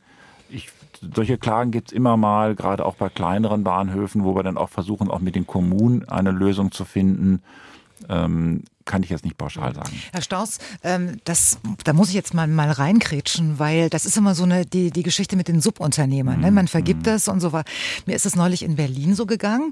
Wir waren auf, auf einem Konzert und äh, gingen dann zum Bahnhof und auf dem Bahnhof war so eine Nottoilette um 23 Uhr abends. Eine mhm. Nottoilette, da standen, ich glaube, 10, 12 Leute und es war eine einzige Toilette offen. Ich meine, letztendlich ist es ja egal, wer das macht, ob nun ein Subunternehmen oder nicht. Äh, es bleibt doch alles an Ihnen hängen. Ja, ich will auch gar nicht die Verwandlung Verantwortung da abschieben. Äh, die Pächter, äh, die mit denen wir Verträge haben, bekommen natürlich auch von uns Vorgaben, mhm. was die Öffnungszeiten betrifft. Ähm, und am Ende muss man eine vernünftige Lösung finden. Also ich denke mal, in Bahn, großen Bahnhöfen ist mir das jetzt als Problem noch nicht so aufgefallen, aber ich gebe offen zu, bei kleineren Bahnhöfen, die uns zum Teil auch gar nicht mehr gehören, die Bahnhofsgebäude, ja. gibt es da sicher noch Defizite. Die Hotels gegenüber vom Leipziger Bahnhof äh, lassen einen aber auch gerne mal rein, wenn man mal 50 Cent oder einen Euro bezahlt oder im Zweifel sich ein Bier dort bestellt. Ja, alles eine Frage des Geldes, ne? Ja. Ja. Okay, Katrin? Dann hat sich Detlef Reis aus Wögnitz gemeldet. Er ist ein alter Eisenbahner Sohn und sieht das ganze System vor dem Kollaps und muss immer schmunzeln, wenn Verkehrsexperte Dulich gesagt wird. Also das ist jetzt ein Sachsen-Thema. Unser Verkehrsminister heißt Martin Dulich. Und äh, der Detlef Reis sagt, er findet es geht gar nicht, dass jemand, der null mit der Bahn zu tun hat, dass der sozusagen als Minister dafür zuständig ist. Ähm, ja, das ist seine Kritik an unserem Verkehrsminister in Sachsen. Ähm, und dann hat sich noch Gerd Klemnitz aus Schopau bei uns gemeldet. Ähm, er hat jetzt auch eine Frage an die Deutsche Bahn, also an Sie, ähm, Herr Staues. Und zwar fragt er, wie sich denn Umweltschutz mit Streckenstilllegungen und äh, so, sogenannten Abbestellungen von Personenverkehrsstrecken äh, in Sachsen vereinbaren lässt. Und er nennt da zum Beispiel ein Beispiel, und zwar die Stilllegung der Strecke zwischen Meißen und Döbeln vom RB 110 und die geplante Stilllegung der Strecke ab Olbernau-Grüntal nach Neuhausen. Wie lässt sich das vereinbaren mit Umweltschutz beziehungsweise auch mit den Plänen, äh, stillgelegte Strecken zu reaktivieren? Also für die Frage bin ich Herrn Glemnitz sehr dankbar, denn es gibt Gelegenheit darauf hinzuweisen, dass Streckenstilllegung ja immer eine Folge sind, dass kein Verkehr mehr bestellt wird. Der Nahverkehr in ganz Deutschland ist ja seit vielen Jahren Angelegenheit der Länder, das heißt die Bundesländer oder die Zweckverbände, die von den Bundesländern beauftragt werden, Verkehrsverbünde bestellen Nahverkehr und entscheiden auch, in welcher Taktung, wie oft Züge fahren und ob überhaupt Züge fahren. Und das eine Beispiel äh, mit der Strecke nach Neuhausen, das, das kann Herr Garmisch sicher noch viel besser erklären, ist ja ein Beispiel jetzt, dafür, ja. Äh, dass, dass der Freistaat Sachsen eben gesagt hat, wir möchten dort keinen Nahverkehr mehr bestellen. Das ist dann eine politische Entscheidung. Wir als Bahn freuen uns natürlich immer, wenn, wenn auf Schienen auch Zugverkehr bestellt wird. Und in der Vergangenheit kam es dann aber, wenn das wirklich dauerhaft nicht der Fall ist und auf so einer Strecke auch kein Güterverkehr stattfindet, dass dann eine Strecke dann auch äh, das beantragt wurde, dass sie stillgelegt wird. Das tun wir jetzt nicht mehr, diese Beantragung. Ähm, aber in der Vergangenheit ist das oft passiert und es musste passieren, denn wenn eine Strecke jahrelang einfach nur da liegt und es keine Chance gibt, äh, dass sie wieder betrieben wird, dann können wir sie natürlich auch nicht dauerhaft unterhalten. Eine wunderbare Überleitung zu unserem nächsten Thema war das. Ich wollte nur noch mal ganz kurz sagen, wenn Sie noch Fragen haben, äh, rufen Sie uns gern an. Weiter die kostenfrei, die 0800 637 7272 oder ähm, eine, eine Nachricht in der App oder Sie chatten mit uns. Oder wir haben auch noch ein Mailformular auf mdrsachsen.de. Herr Garmisch, ähm, Herr Staus hat es gerade schon, war eigentlich schon mittendrin im Thema. Mhm, ja. Es geht um die obere Flöhertalbahn GmbH, die will ihre Strecke von Pockau bis Neuenhausen im Erzgebirge aufgeben. Das ist richtig. Und äh, Herr Staus hat auch gesagt, äh, dass, die, dass kein Verkehr drauf bestellt worden ist. Aber dort speist sich ja die Katze ein bisschen in, in den Schwanz, weil die Strecke ist ja nun mittlerweile verfallen und äh, es wird keinen Betreiber oder es wird niemand geben, der dort drauf Verkehr bestellen würde, weil es einfach nicht mehr zu befahren geht. Das äh, ist schade, aber das ist nun mal in der letzten Zeit so gekommen. Die Frage ist ja, äh, wie will man in Zukunft mal weiterarbeiten? Also Bahn ist für mich auch ein gesellschaftliches Thema letzten Endes und wir sind im ländlichen Raum, wir, wir sprechen hier über den ländlichen Raum. Äh, schafft es nicht Bahn und Politik irgendwann mal zusammenzukommen und zu sagen, wir planen jetzt mal einfach ein bisschen größer. Wir, wir planen nicht nur äh, kostenbedingt, sondern äh, wir haben zum Beispiel in Neuhausen, was das Ende dieser Strecke ist, eine städtische Bevölkerungs- städtischen Bevölkerungsrückgang. Das macht ungefähr in zehn Jahren 500 Einwohner bei rund 2500 Einwohnern jetzt noch aus. Also merkt man, dass der Ort nicht mehr attraktiv ist zum, für den Zuzug. Und die Bahn könnte meiner Meinung nach dort äh, ein Meilenstein oder ein großer Baustein sein, dass, das, äh, dass die Orte entlang des oberen Teils der Flöhertalbahn wieder attraktiv sind. Man muss natürlich dort ein bisschen größer denken. Man darf nicht nur kostenorientiert denken, sondern vielleicht auch mal 20 Jahre vordenken, wenn man will, dass diese Ortschaften wieder attraktiv werden. Wie lang ist denn diese Strecke, damit sich jeder, der noch nicht bei Ihnen war, mal das vorstellen kann? Es ist ein Streckenabschnitt von circa neun Kilometern ja, neun bis elf Kilometer sowas. Ja. Okay. Also ähm, und um, um welche, welche Größenordnung finanzieller Art ist es denn? Ah, das kann ich jetzt nicht direkt sehen. Es, es sollen wohl so über 20 Millionen sein, um diese Strecke wieder zu sanieren, was, mhm. was mir jetzt im Kopf ist, ja. Und als ich mir die Geschichte zu Gemüte geführt habe, musste ich ja ehrlich gesagt ein bisschen schmunzeln, weil ähm, es wird so trocken formuliert, ähm, die Strecke soll zugunsten eines Fahrradweges aufgegeben werden. Richtig, ja. Wenn es nicht so äh, schräg wäre, könnte man fast drüber ja, lachen. Ne? Ja, also wir haben uns auch lange Gedanken gemacht, wir haben auch mit unserem Bürgermeister drüber gesprochen. Äh, ein Fahrradweg ist ja grundsätzlich nichts Schlechtes. Den können Sie ja on top haben, aber es geht ja um, ja. Geht ja um die Strecke. Ja, es, ist, es stellt sich nur die Frage, wenn jetzt diese Strecke zurückgegeben wird, äh, sollte man nicht erstmal in sich gehen, bevor man schon wieder den nächsten Plan hat, mal zu fragen, was ist denn das Beste für die Zukunft? Mhm. Und die Frage haben wir uns halt auch gestellt. Und das Beste für die Zukunft ist nach unserer Ansicht nicht unbedingt dieser Fahrradweg, weil der kann im Erzgebirge vielleicht ein halbes Jahr genutzt werden, das andere halbe Jahr Schnee. Also ist jetzt mal leicht Ich glaube, wir müssen, wir müssen jetzt wirklich äh, über diese Alternative, glaube ich, gar nicht reden, oder? Ja, müssen wir nicht. Ich wollte es nur mal Ja. mit anbringen, weil, weil wir uns ja auch darüber Gedanken gemacht haben. Ja. Eine Eisenbahnstrecke kann ich das ganze Jahr nutzen. Die bringt der Bevölkerung was. Wir haben ältere Bevölkerung, die kann Ja. nach Chemnitz, nach Olbernhau einkaufen gehen, wenn sie mit der Bahn dorthin kommt. Wir könnten unsere Wirtschaft wieder etwas voranbringen, wenn wir Die sind, wären dann angebunden. ja, ne? wenn, wir ange, wenn, wenn, wenn man angebunden ist. Ein ganz einfaches oder ganz kleines Beispiel ist zum Beispiel unser Ortsteil. Unser Ortsteil äh, liegt vom, von der letzten Bahnstation einen Kilometer entfernt. Und wir haben in Olbernhau, die, die Strecke führt ja von, von äh, West nach Ost, sagen wir mal so. Wir haben in Olbernhau vier Bahnhöfe von West nach Ost. Also die Bahn hält wirklich sehr oft in Olbernhau, so, das muss man sagen. Allerdings unser Ortsteil, der im östlichen Teil liegt, Oberne-Schönberg, äh, hat keinen Bahnanschluss. Und wir hätten die Möglichkeit, wir hätten den Platz. Wir haben doch bis dahin auch relativ intakte Schienen. Das wäre der kleinste Baustein, erstmal so, so weit wieder rangehen an, zu gehen an die, an die Bahn. Ja. Und dann gibt es halt noch die Weiterführung bis nach Neuhausen mit den anliegenden Gemeinden, die davon auch pro- profitieren würden, sicherlich. Und vielleicht mehr profitieren würden als von einem Fahrradweg. und den Bogen wieder Wie gesagt, den. Fahrradweg, den würde ich ja on top noch nehmen, aber es geht ja wirklich Mhm. um die Schienen, die ja noch liegen. Ne? Ähm, Herr Staus, äh, wäre das nicht ein, äh, ein, eine Rampe für, für, die- für die Bahn zu sagen, hier können wir mal zeigen, dass wir in die richtige Richtung denken? Also da schlagen wirklich zwei Herzen in meiner Brust. Ich, natürlich das eine voll auf der Seite von Herrn Garmisch. Ich bin wirklich überzeugter Eisenbahner und mir tut's auch in der Seele weh, wenn irgendwo Gleise in der Gegend liegen, auf denen keine Züge fahren. Ja. äh, würde da liebend gerne auch äh, drauf fahren als Bahn.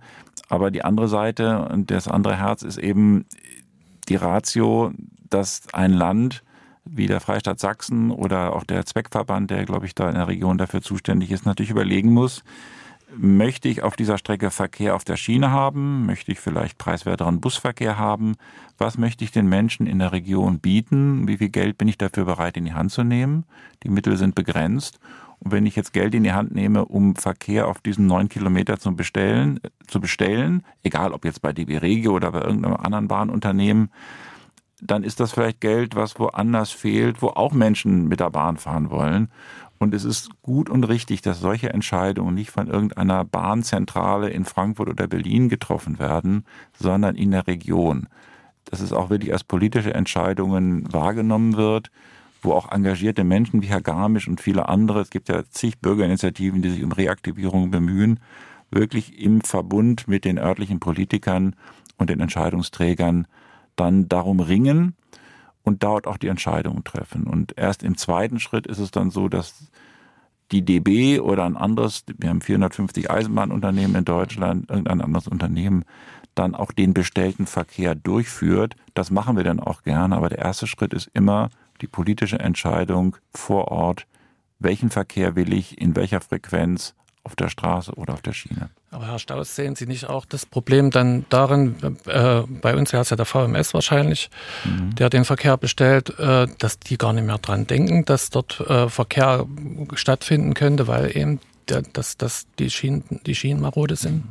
Ja, aber ich, ich kenne es von vielen Projekten in Deutschland, wo ja auch teilweise Reaktivierungen erfolgreich durchgeführt wurden. Da gibt es ja doch einige Beispiele, dass dann auch ein gewisser Druck aufgebaut wird und dass auch eine Transparenz hergestellt wird in Bürgerversammlungen, durch Bürgerinitiativen, durch die Medien, dass wirklich die Karten auf dem Tisch liegen und eine Bestandsaufnahme, eine ehrliche Bestandsaufnahme gemacht wird. Was kostet uns das jetzt? Wie ist der verkehrliche Nutzen?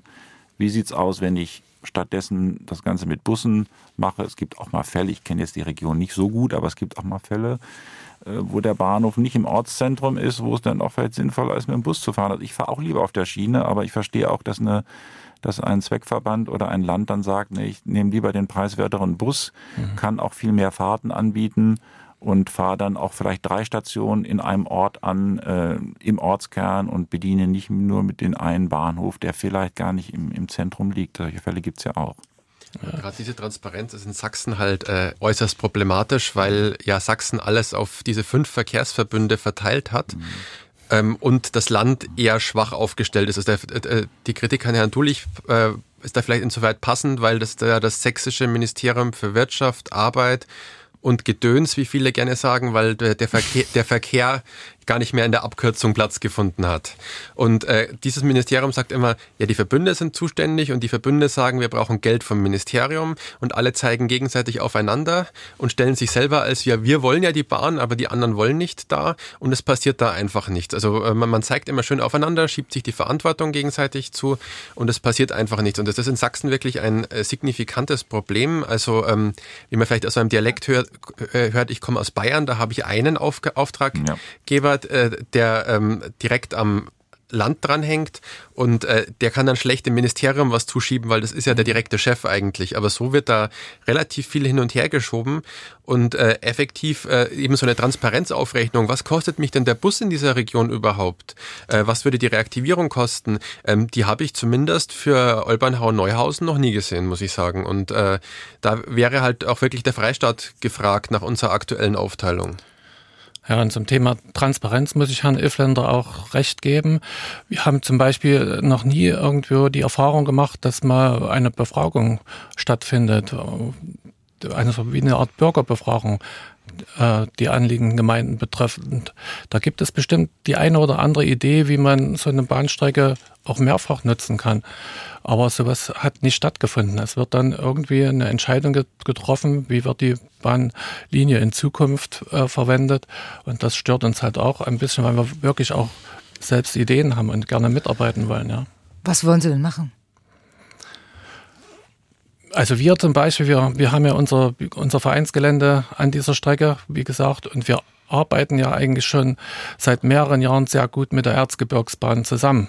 Wir haben zum Beispiel Veranstaltungen durchgeführt, die von der Erzgebirgsbahn angefahren worden. Also sie sind praktisch direkt bei uns als Sonderhalt äh, vom Vereinsgelände ausgestiegen und konnten von dort wieder wegfahren. Das war eine Bombenwerbegeschichte für, für die Region, sage ich jetzt mal so. Mhm. Es ging dort um Teilnehmer teil, äh, bis zu 2000 äh, Besucher am, unter anderem. Ne? Also die Bahn hat zwar nicht so viel fortgebracht, aber in der, im, im Ganzen gesehen waren dort 2000 Besucher, die gesehen haben, Mensch, hier macht die Bahn mal eine Ausnahme, hier fährt sie vor Ort, macht einen Sonderhalt halt, das, das ist ja Flexibilität, das sind wir ja gar nicht gewöhnt von der Bahn. Und das war ja dort ein gutes Beispiel, auf das wir jetzt leider auch verzichten müssen.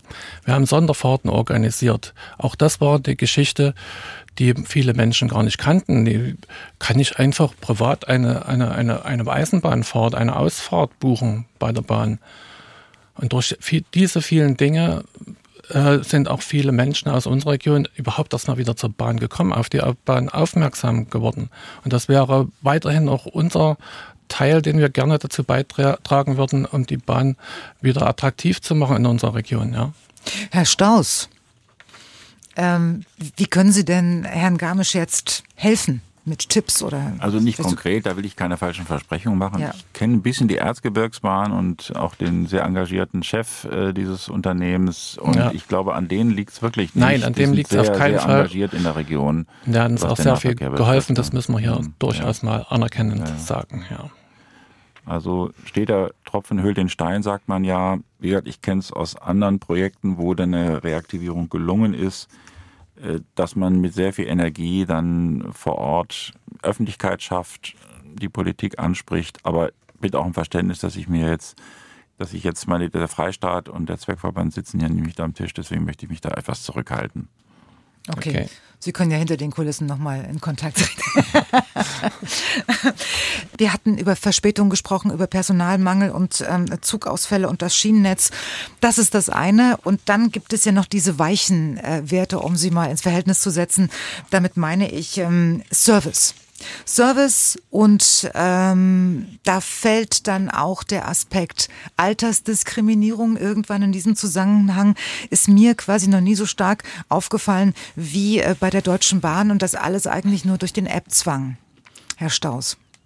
Ähm, stellen Sie sich vor, Sie sind 75 Jahre alt und äh, haben kein Smartphone und wollen mit dem ICE von ähm, Dresden nach Berlin fahren. Ich glaube, Sie lassen es lieber wenn die Enkel nicht mitkommen? Das wäre eine fatale Fehlentscheidung. Also ich habe auch mit 75 vor, noch solche Strecken mit der Bahn zu fahren. Und man sollte auch die Menschen im Alter nicht unterschätzen. Äh, sehr viele sind dort mit Social Media und Apps vertraut. Und wenn nicht, kann man ja trotzdem die Bahn nutzen. Es ist ja niemand gezwungen, sein Ticket online zu buchen. Es gibt Fahrkartenausgaben, es gibt DB-Agenturen, Reisebüros mit Fahrkartenvertrieb. Also das ist ja schon noch möglich. Wenn der Mensch keine E-Mail-Adresse hat, aber, aber ab Fahrplanwechsel nur noch zum Flexpreis. Ja, man muss eine E-Mail-Adresse oder eine Handynummer angeben. Das darf aber auch eine Handynummer oder eine E-Mail-Adresse einer anderen Person sein. Ähm, also wir schließen da wirklich keinen aus. Aber es äh, gibt dann die Möglichkeit, und das ist ja der Sinn dieser Regelung, dass wir Fahrgäste dann auch über zum Beispiel Verspätungen oder Zugverlegungen noch kurz vorher informieren können ein Service, der, der sehr geschätzt wird und das wollen wir möglichst allen bieten. Herr Staus, jetzt aber mal im Ernst, ich bin auch ein, ich habe auch eine Bahncard 50 gehabt bis vor kurzem, bin sehr viel gefahren, auch im Fernverkehr und äh, ich habe immer wieder Gespräche geführt und auch ältere Herrschaften beobachtet, die regelrecht Panik hatten in der Bahn. A, nicht reinzukommen, B, den Platz nicht zu finden, C, nicht wieder rauszukommen äh, und Bahnansagen nicht zu verstehen. Ich denke, man darf dieses Problem nicht unterschätzen. Auf keinen Fall. Wir sind, wir sind digital. Wir haben es gerade noch gekriegt mit der, wir haben den Anschluss nicht verpasst, ja. äh, unsere Generation. Aber die, die ihre Eltern sein könnten, Herr Strauß, mhm. da wage ich das zu bezweifeln, dass das mhm. flächendeckend funktioniert.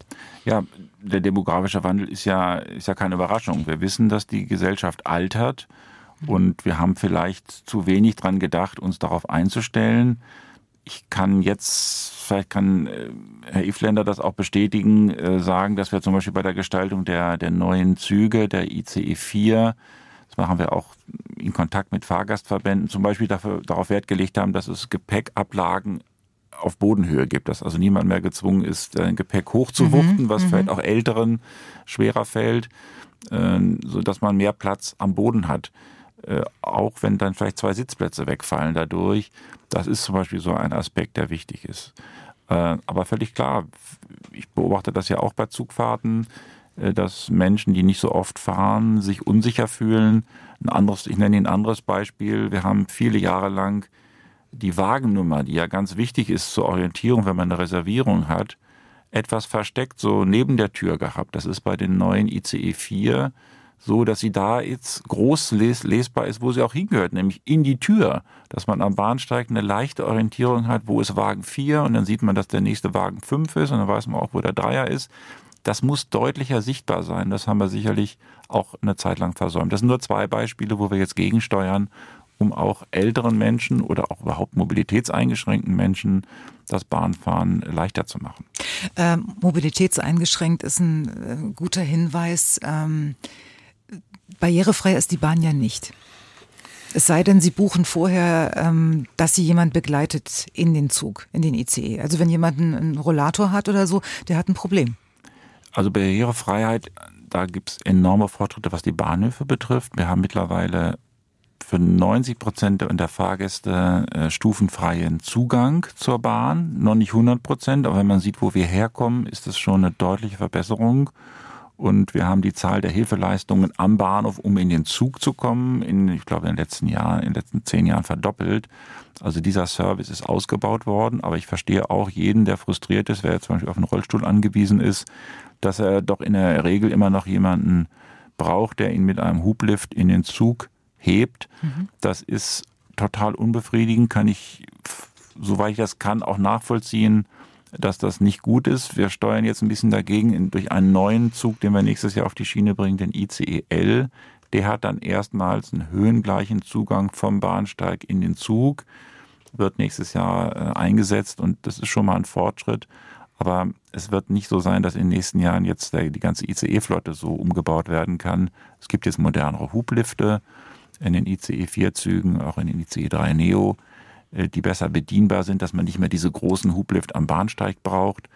Das sind so Schritte, äh, dass es besser wird äh, aber es ist immer noch nicht befriedigend. Wobei beim ICE 4 ja das Personal quasi Angst vor diesem mhm. Hublift hat. Also das äh, erlebe ich bei, ja. bei, von sehr vielen Rollifahrern auch, dass mhm. die sagen, äh, das Personal sagt, entweder kommt der Bahnhofshublift oder ihr könnt hier nicht ein- oder aussteigen, mhm. weil die mhm. riskieren es gar nicht erst. Mhm. Also ist mit dem 3 Neo jetzt etwas besser, aber beim ICE 4 hat äh, äh, das Ding wird wahrscheinlich die nächsten Jahre mehrheitlich eingeklappt ja. bleiben. Ähm, was aber auch ein großes Problem ist, ist, die, ist diese Soft-Thematik der Begleitungen. Weil also mein äh, Inklusionsbeauftragter bei Proban, der ist blind und den habe ich jetzt schon öfter zum Bahnhof begleitet und äh, in mindestens 20 Prozent der Fälle heißt es, nö, für sie ist keine Anmeldung da. Mhm. Und äh, das, das hören wir von ganz vielen äh, mobilitätseingeschränkten Menschen, dass da irgendwie, ich weiß nicht, ob es die Software ist oder ob da irgendwelche Leute das gar nicht erst eintragen, das äh, kann ich von außen nicht beurteilen, aber da läuft ganz viel schief bei der Mobisurf-Zentrale, dass da die Anmeldungen überhaupt nicht durchkommen mhm. und dann äh, dann gibt es dann doch die Zugbegleiter, die irgendwie versuchen, ähm, obwohl sie es eigentlich nicht dürften, den Rollstuhl rauszutragen, weil halt eben gar kein Lift da ist. Oder ich hatte letztens auch einen Fall, ähm, da will ich jetzt definitiv keine Zugnummer erzählen, sonst kriegt die Proble Kollegin ein Problem. Die haben bei dem äh, Logistikunternehmen äh, gegenüber vom Bahnhof kurz geklopft und haben dann den Rolli dann auf eine Europalette mit Gabelstapler rausgezogen. Mhm. Also sicherheitstechnisch nicht in Ordnung natürlich, aber mhm. äh, man hat eine Lösung gefunden, aber da läuft extrem viel einfach schief, was äh, nicht mal unbedingt Technik braucht, sondern also okay, ein funktionierendes IT-System, aber was echt kein Hexenwerk wäre. Zumindest wenn man den Leuten dann im Zweifel sagen würde, okay, die Person, die eigentlich für sie zuständig wäre, ist erkrankt, klappt jetzt nicht, wäre zumindest eine ehrlichere Kommunikation, als wenn die dann am Gleis stehen und doof aus der Wäsche gucken. Ja, die schwierige Pünktlichkeitslage macht es nicht einfacher. Da geraten natürlich auch Dienstpläne durcheinander, Zugumläufe gehen durcheinander. Und das sind dann auch so Folgewirkungen, wo dann ausgerechnet die Schwächsten der Gesellschaft darunter leiden müssen, dass dann manchmal der Service nicht klappt. Aber auch da muss ich auch eine Lanze brechen für den Mobilitätsservice. Der hat sich enorm ausgeweitet. Die Serviceleistungen haben sich, wie gesagt, fast verdoppelt in den letzten Jahren. Da sind sehr viele engagierte Mitarbeiterinnen und Mitarbeiter am Start. Übrigens teilweise dort in der Mobilitätsservicezentrale auch selbst Menschen, die körperliche Einschränkungen haben, die sich also sehr gut in die Situation der Fahrgäste versetzen können. Also die machen da schon eine ganze Menge. Ähm, Herr Staus, haben Sie eigentlich einen Überblick aufgrund der ähm, Anmeldung über die Bahncard, wie, welche, welche Altersklassen bei Ihnen am stärksten vertreten sind und, und wie die Älteren vertreten sind. Die Boomer zum Beispiel, ne? die kommen demnächst äh, wahrscheinlich auch alle irgendwann mit Rollator zum ICE und kommen nicht rein, weil die Umsteigezeiten auch viel zu kurz sind. Hm.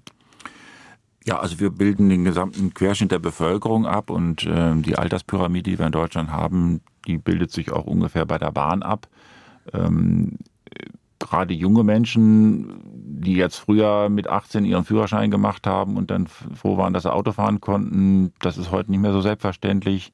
Äh, da haben wir steigende Fahrgastzahlen, aber eben wir stellen uns darauf ein, dass äh, der Altersdurchschnitt steigt. Ähm, und ich habe ja ein paar Beispiele genannt, wie wir versuchen, da auch äh, das so zu steuern, dass es auch den Älteren möglich ist, äh, stressfrei Bahn zu fahren. Okay, deswegen nochmal die Frage mhm. nach den Umsteigezeiten. Das kommt immer wieder. Die sind äh, mhm.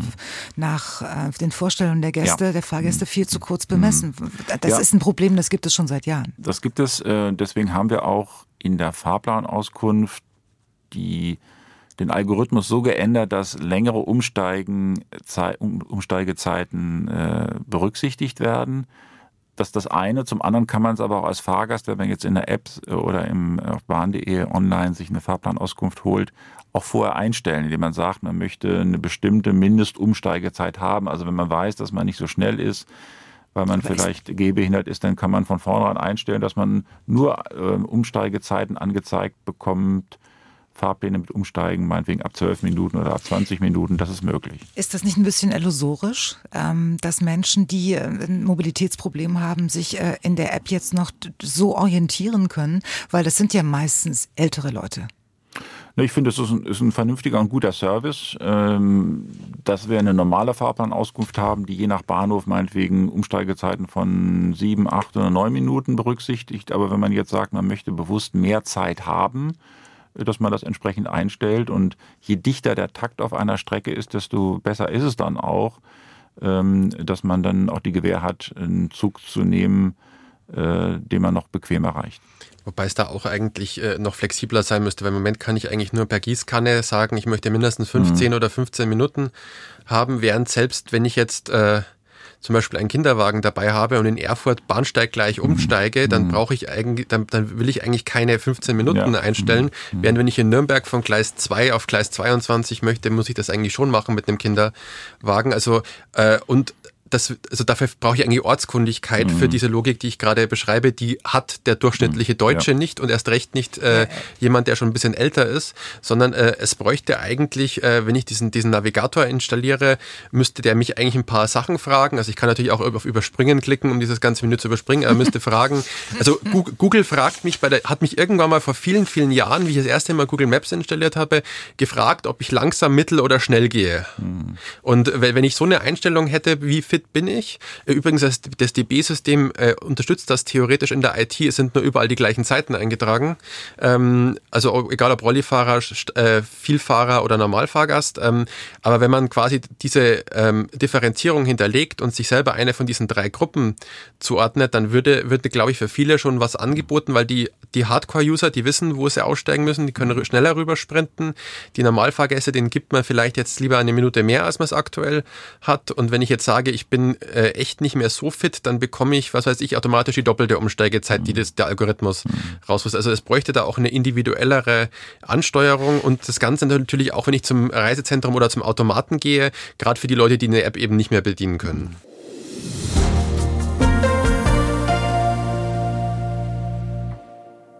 Ähm, Herr Staus, Sie, Sie sind noch da? Zugeschaltet aus da. Genau, Herr Staus, äh, Sie müssen sich jetzt Folgendes vorstellen. Ich habe jetzt ähm, ein paar Minuten mit Herrn e, Dr. Efländer diskutiert, weil ich nicht äh, verstanden habe, worum es in dieser App ging. Und ich als leidenschaftliche Bahnfahrerin bis heute nicht gewusst habe, dass man, dass man angeblich Umsteigezeiten ähm, ja, beeinflussen kann. So ist es. Ähm, das war früher nicht möglich. Da haben Aber wir, ja, ja Sekunde, ich, ich, muss, ich muss das nochmal zusammenfassen. Also mhm. wenn ich jetzt mit meinem Vater, äh, der vielleicht im Rollstuhl fährt, ähm, jetzt umsteigen muss an ein ja, und dann in diese App gehen kann, was ich ja dann machen mhm. müsste, mein Vater könnte das nicht, dann kann ich sagen, ich brauche 25 Minuten Umsteigezeit, aber das heißt dann nicht, dass der Zug wartet, ne? Das natürlich nicht, aber Sie haben von vornherein eine Verbindung, die einen längeren Umstieg berücksichtigt. Nun brauchen Sie natürlich für jemanden, der auf den Rollstuhl angewiesen ist, eben auch noch die Einstiegshilfe. Das geht nur nicht anders, das muss man über die Mobilitätsservicezentrale dann vorher bestellen. Ja und dann leisten wir auch diesen Service. Und dazu müssen natürlich ausreichende Zeiten äh, berücksichtigt werden. Ja, aber das ist, äh, ich meine, das weckt ja eine Hoffnung, die es nicht gibt, weil ich ja nicht nahtlos in den nächsten Zug einsteigen kann und unter Umständen dann eine Stunde auf den nächsten Gleis, Gleis warten muss. Ne? Habe ich Sie richtig verstanden?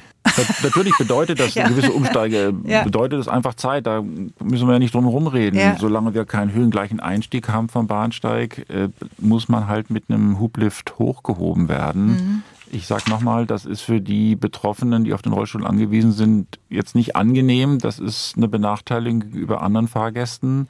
Aber es ist im Moment eben auch nicht anders machbar. Und unsere Kolleginnen und Kollegen sind da auch wirklich mit viel Einsatz dabei, das auch zu gewährleisten. Ähm, Katrin Tuminski aus der Dienstagsdirektredaktion ist jetzt wieder bei uns mit den noch ausstehenden Fragen und Anmerkungen unserer Hörerinnen und Hörer. Katrin. Ja, Nico Stiel aus Olbernau hat sich bei uns nochmal gemeldet. Er hat eine Nachfrage zu dieser geplanten äh, Stilllegung der Strecke in Olbernau-Grüntal nach Neuhausen, um die es ja vorhin schon ging. Und er sagt, es gibt ja das Gesetz, dass die Strecken nicht mehr entwidmet werden dürfen. Wieso kann denn diese Strecke stillgelegt werden? Herr Dr. Eflinger. Ähm, also sie dürfen zwar generell noch entwidmet werden, aber mit dem neuen Gesetz äh, muss jetzt nachgewiesen werden, dass es da auf Dauer keine Nachfrage mehr gibt. Bisher war es so, dass wir als diejenigen, die eine Stilllegung oder eine Entwidmung, also Entwidmung, Stilllegung heißt erstmal, da fährt nichts mehr, da darf nichts mehr fahren, die Strecke ist quasi deaktiviert, nenne ich es jetzt mal. Und Entwidmung bedeutet, die Strecke ist planerisch weg. Das heißt, ich, wenn ich da wieder was hinbauen würde, wäre es so, als würde ich eine Neubaustrecke planen und wie teuer das ist, wissen wir ja, denke ich, aus den Nachrichten, siehe mhm. Stuttgart und Co.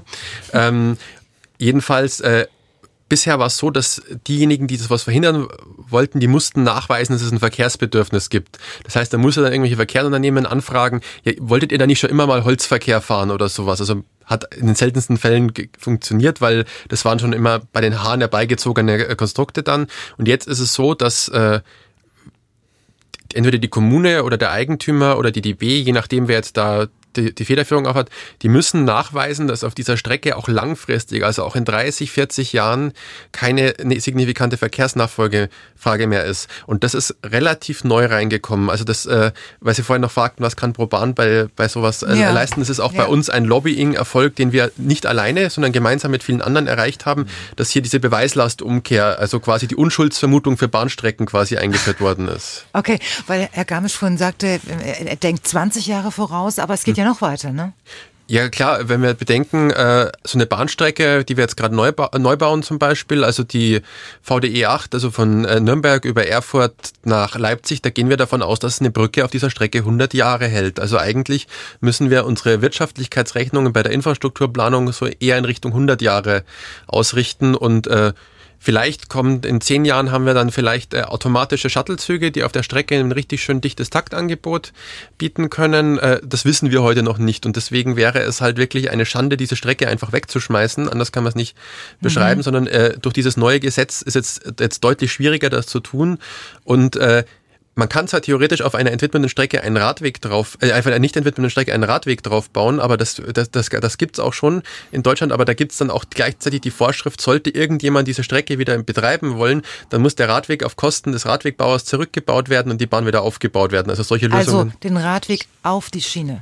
Genau, also auf, also teilweise auf den Schotter noch oben drauf, dass ja. es halt äh, quasi der, der, Darm, der Bahndamm wirklich erhalten ist und man relativ günstig das Ding dann auch wieder in Betrieb nehmen kann. Okay, gut ja. zu wissen. Ja. Herr Garmisch, oder es ist natürlich jetzt keine Alternative für Sie, ne? weil Sie wollen ja den Radweg daneben. Es ist auf jeden Fall erstmal interessant, dass die Entwidmung jetzt anders stattfindet. Ja. Was ich nur nicht verstehe oder wie, mir nicht vorstellen kann, wie, wie will man denn äh, 30 Jahre in die Zukunft schauen und feststellen, dass bis dahin kein Bedarf mehr ist? Das ist unsere, unsere große Hoffnung mit dieser Gesetzesformulierung, dass das eben nicht gelingt. Okay, also sehr schwierig. Ne? Hm. Katrin? Also seltene Zugstrecken beschäftigt auch Herr Hoffmann aus Altenberg. Er fragt, wird denn die Linie zwischen dem deutschen Holzau und dem tschechischen Moldau in den kommenden Jahren wiederhergestellt?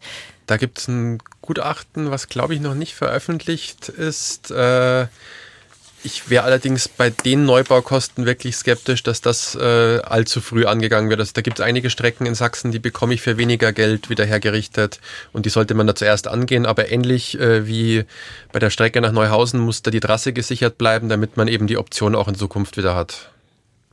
In eine ähnliche Richtung geht die Anmerkung von Herr Engel aus Stolpen. Er sagt, die Bahn soll nicht weiter zerschlagen werden, sie soll erhalten bleiben und Bahnstilllegungen müssen unbedingt rückgängig gemacht werden. Und ähm, Herr Otto aus Leipzig, er schreibt, es wird gerne vergessen, dass in den 90er Jahren Gleise abgebaut und Strecken deelektrifiziert wurden und jetzt wird darüber gesprochen, diese Strecken wieder auszubauen. Also es beschäftigt anscheinend viele Hörerinnen und Hörer, äh, wie es mit diesen Strecken vor sich geht.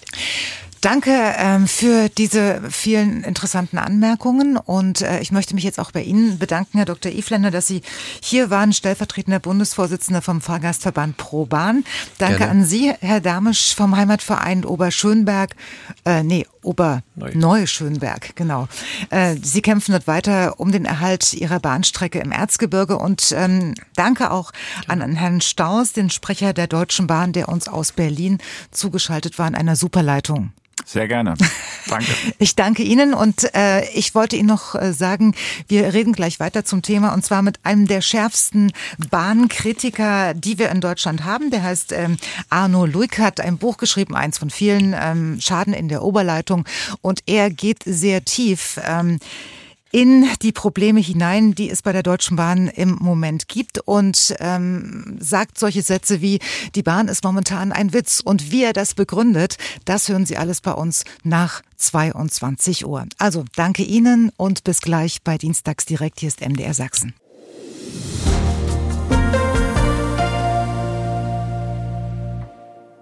Wir haben genug diskutiert und trotzdem muss ich Ihnen noch unbedingt Arno Luig vorstellen. Er gehört zu Deutschlands schärfsten Bahnkritikern, steckt so tief drin in der Materie, dass man beim Zuhören fast die Hoffnung verliert. Das Interview habe ich vor der Sendung aufgezeichnet. Einen wunderschönen guten Abend, Herr Luig. Ja, guten Abend. Bevor wir hier zur Sache kommen, ähm, wie haben Sie es denn überhaupt zu diesem äh, Titel geschafft, Deutschlands größter Bahnkritiker zu sein oder zumindest einer davon? Ja, das waren Ihre Kollegen. Die haben mich so geadelt. Aber mir wäre es wirklich lieber, ich wäre nicht einer der größten Bahnkritiker, mir wäre es viel, viel lieber, ich könnte die Bahn loben.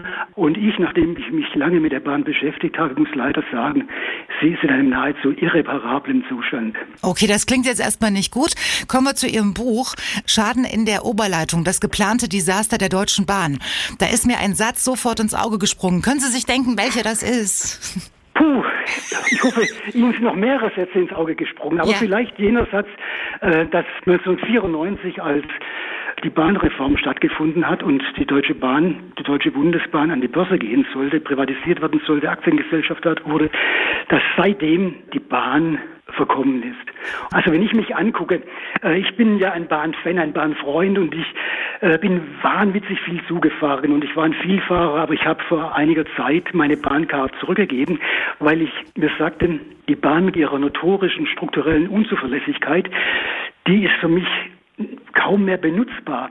Bei einem meiner letzten Termine bin ich zwei Züge früher gefahren, als eigentlich notwendig gewesen wäre, aber ich habe meinen Termin nur mit Mühe und Not noch erreicht, weil zwei Anschlüsse nicht, nicht funktioniert haben. Mhm. Und dieses ist dann kein Fahren mehr, das ist kein Reisen mehr, sondern man bibbert, komme ich rechtzeitig an, komme ich überhaupt an, wo strande ich? Und dann kommt noch etwas dazu. Ich pendle, fahre relativ häufig von Hamburg in meinen Heimatort auf der Schwäbischen Alb. Und 1990 brauchte ich da im Zug fünf Stunden 23 Minuten. Heute brauche ich sieben Stunden 32 Minuten, also über zwei Stunden mehr als 1990. Aber wohlgemerkt, 1990 gab es noch keine ICEs und die Rennstrecke zwischen Würzburg und Fulda war noch gar nicht ganz ausgebaut. Und trotzdem war der Zug damals schneller. Aber auch selbst, wenn Sie zwei Metropolen angucken, die Verbindung zwischen Berlin und Hamburg ist ja eine der Vorzeigestrecken. Da war man am Anfang des Jahrtausends viel schneller als heute. Da dauerte die Fahrt 90 Minuten und heute sind es 107 Minuten. Und warum? Weil bei der Bahn nichts mehr richtig funktioniert. Sie ist äh, auf Verschleiß gefahren seit diesem angestrebten Börsengang. Man hat die Wartungsintervalle ges gespreizt. Die Schienen sind nicht mehr so in Ordnung. Man kann nicht mehr so schnell fahren. Und dann gibt es derzeit fast 1000 sogenannte Langsamfahrstrecken bei der Bahn. Und die zwingen dann die ICEs oder andere Züge, ja manchmal fast im Schritttempo bestimmte Strecken zurückzulegen. Und es zeigt halt, dass das Management der Bahn so wie früher es der Fall war in vielen Bereichen bei der DDR leider. Man fährt auf Substanz auf Verschleiß. Ja, und äh, wissen Sie, das ist genau der Punkt, wo ich jetzt hin wollte. Die Bahn ist ja ein Staatskonzern. Ne? Ist das vielleicht das Problem? Denn nach einem Bericht der, der Monopolkommission diskutiert man schon wieder über die Zerschlagung des Bahnkonzerns. Wäre das für Sie letztendlich ein Lösungsansatz? Nein, überhaupt nicht. Die Bahn ist schlecht, weil seit 1994 die Bahn im Prinzip sich selbst überlassen worden ist. Da hieß es, die Bahn ist nun eine Art Aktiengesellschaft, die sollen machen, was sie wollen. Wir gucken da gar nicht mehr rein. Und vorher war die Bahn ja, ich will jetzt nicht nostalgiker sein, aber es gab ja den Spruch früher in Deutschland, in der Bundesrepublik, pünktlich wie die Eisenbahn. Heute würde kein Mensch mehr diesen Spruch klopfen. Heute ist in den Köpfen der Menschen Schaden in der Oberleitung, Störungen im Betriebsablauf. Dinge, Worte, die früher der Reisende, der Kunde, der Deutsche überhaupt nicht kannte. Das ist heute in der allgemeinen Sprachgebrauch eingegangen und es zeigt, wie eine nahezu perfekte Bahn. Und die Bahn in Deutschland, die war Vorbild für alle Bahnen auf dieser Welt, die war Vorbild für die Schweiz, die heute so bewundert ist, wie die ähm, ja zerstört worden ist. Ich habe für mein Buch Schaden in der Oberleitung habe ich ja mit Angestellten der Bahn gesprochen, aber auch mit Konkurrenten der Bahn. Und da habe ich einen Unternehmer gesprochen, der 15 Güterzüge auf den Strecken der Deutschen Bahn fahren lässt. Und der sagte zu mir, ich zitiere mal, für mich ist die Schiene das einzig vernünftige Verkehrsmittel. Es kann Güter und Menschen schnell und sicher von A nach B befördern. Die Bahn ist klimafreundlich, zuverlässig und schnell. Im Prinzip. Die Bahn erfüllt all die Kriterien, nach denen wir heute so sehr schreien. Aber es passiert nichts Richtiges. Warum? Wir sind ein Land im Autobahn. Und das System Bahn ist unter Leute gefallen, die nichts von diesem System verstehen. Früher, sagt dieser Unternehmer, ich will nichts verklären, war die Bahn zuverlässig wie ein Uhrwerk. Wenn Sie aus Ihrer Uhr ein winziges Rädchen ausbauen, läuft sie nicht mehr richtig. Aber Medon und Co. haben bei der Bahn nicht ein Rädchen, sondern hunderte von Rädchen brutalst rausgerissen. Und ob das System daher jemals wieder richtig funktionieren kann? Ich glaube es nicht. Die wissen ja nicht mal, wo ihre Güterzüge rumfahren oder wo sie stehen. Da fragen Kunden, warum der Zug, der früh um 6 Uhr zum Entladen da sein sollte, nachmittags immer noch nicht da ist. Und wenn diese Kunden nachfragen, kann Ihnen keiner eine Antwort geben, weil die Zentrale in Duisburg nicht weiß, was draußen auf ihren Schienen abläuft. Das klingt jetzt alles nicht sehr äh, hoffnungsvoll. Nein. Äh, äh, Tut mir leid. Ja, ja, ja. Aber deswegen gestatten Sie mir die Frage, wenn Sie den Überblick ja. haben, gibt es einen Weg, das irgendwie noch zu korrigieren? Und wenn, wenn ja, wie? Also ich will Ihnen einfach mal ein paar Zahlen geben. 1994 hatte das Schienennetz der Bahn noch 130.000 Weichen und Kreuzungen. Heute sind es noch knapp 70.000 Weichen und Kreuzungen. Das ist alles verschwunden. Aber jede rausgerissene Weiche oder jede rausgerissene Kreuzung bedingt zwangsläufig, es wird strukturell schwieriger, Züge ordentlich fahren zu lassen. Außerdem bedingt es dann noch, dass Züge nicht ausweichen können. Dass ein Güterzug einen schnellen ICE abbremst, weil er auf der gleichen Strecke fährt und weil der Güterzug nicht ausweichen kann. Aber es wurden ja nicht nur Weichen und Kreuzungen rausgerissen. Die Netzlänge der Bahn, die betrug 1994 in Deutschland über 40.000 Kilometer. Heute sind es noch 33.000 Kilometer. Das ist ein Rückbau von 20 Prozent. Stellen Sie sich mal vor, die Autobahnen wären um 20 Prozent zurückgebaut worden. Aber die Bahn hat diesen Rückbau erlebt, erduldet, gemacht, weil sie an die Börse wollte, weil sie möglichst wenig investieren wollte. Und die Folge ist das Chaos, das wir jetzt haben. Und dann kommt aber auch noch dazu, dass von 94 bis heute, und das hat kaum jemand auf der Festplatte, über 100 große Mittelstädte vom Fernverkehr einfach abgehängt worden sind. Das sind Städte wie Chemnitz, 240.000 Einwohner, Potsdam 172.000 Einwohner, Krefeld 234.000 Einwohner, Heilbronn 122.000, Trier 115.000, Gera 94.000 und der Deutsche Industrie- und Handelstag hat es schon oft gerügt, dass dadurch auch die Wettbewerbsfähigkeit der Gemeinden eingeschränkt wird. Das ist ein Grund, warum es so tragisch hier um diese Bahn aussieht. Und noch eine andere Zahl. Nehmen Sie zum Beispiel mal Brandenburg. Da wurden in den letzten Jahren Bahnhöfe abgebaut in einer unfassbaren Zahl. Es gab in Brandenburg 500 Bahnhöfe und heute sind es noch sieben Bahnhöfe, bei denen man Fahrkarten kaufen kann. Und man muss auch sagen, 1999 als Medon als Bahnschiff installiert wurde von der rot-grünen Regierung unter Schröder-Fischer, da machte 1999 die Deutsche Bahn noch 95 Prozent ihrer Umsätze in Deutschland und 90 Prozent mit dem Bahnfahren. Beim letzten Bilanzbericht der Bahn macht die Bahn über 50 Prozent ihrer Umsätze im Ausland. Die Bahn ist, Stand 2022, in 140 Ländern unterwegs und macht da alles Mögliche. Und sie ist auch unterwegs mit Schiffen. Die ist der größte Schiffsfrachtanbieter zwischen China und den USA.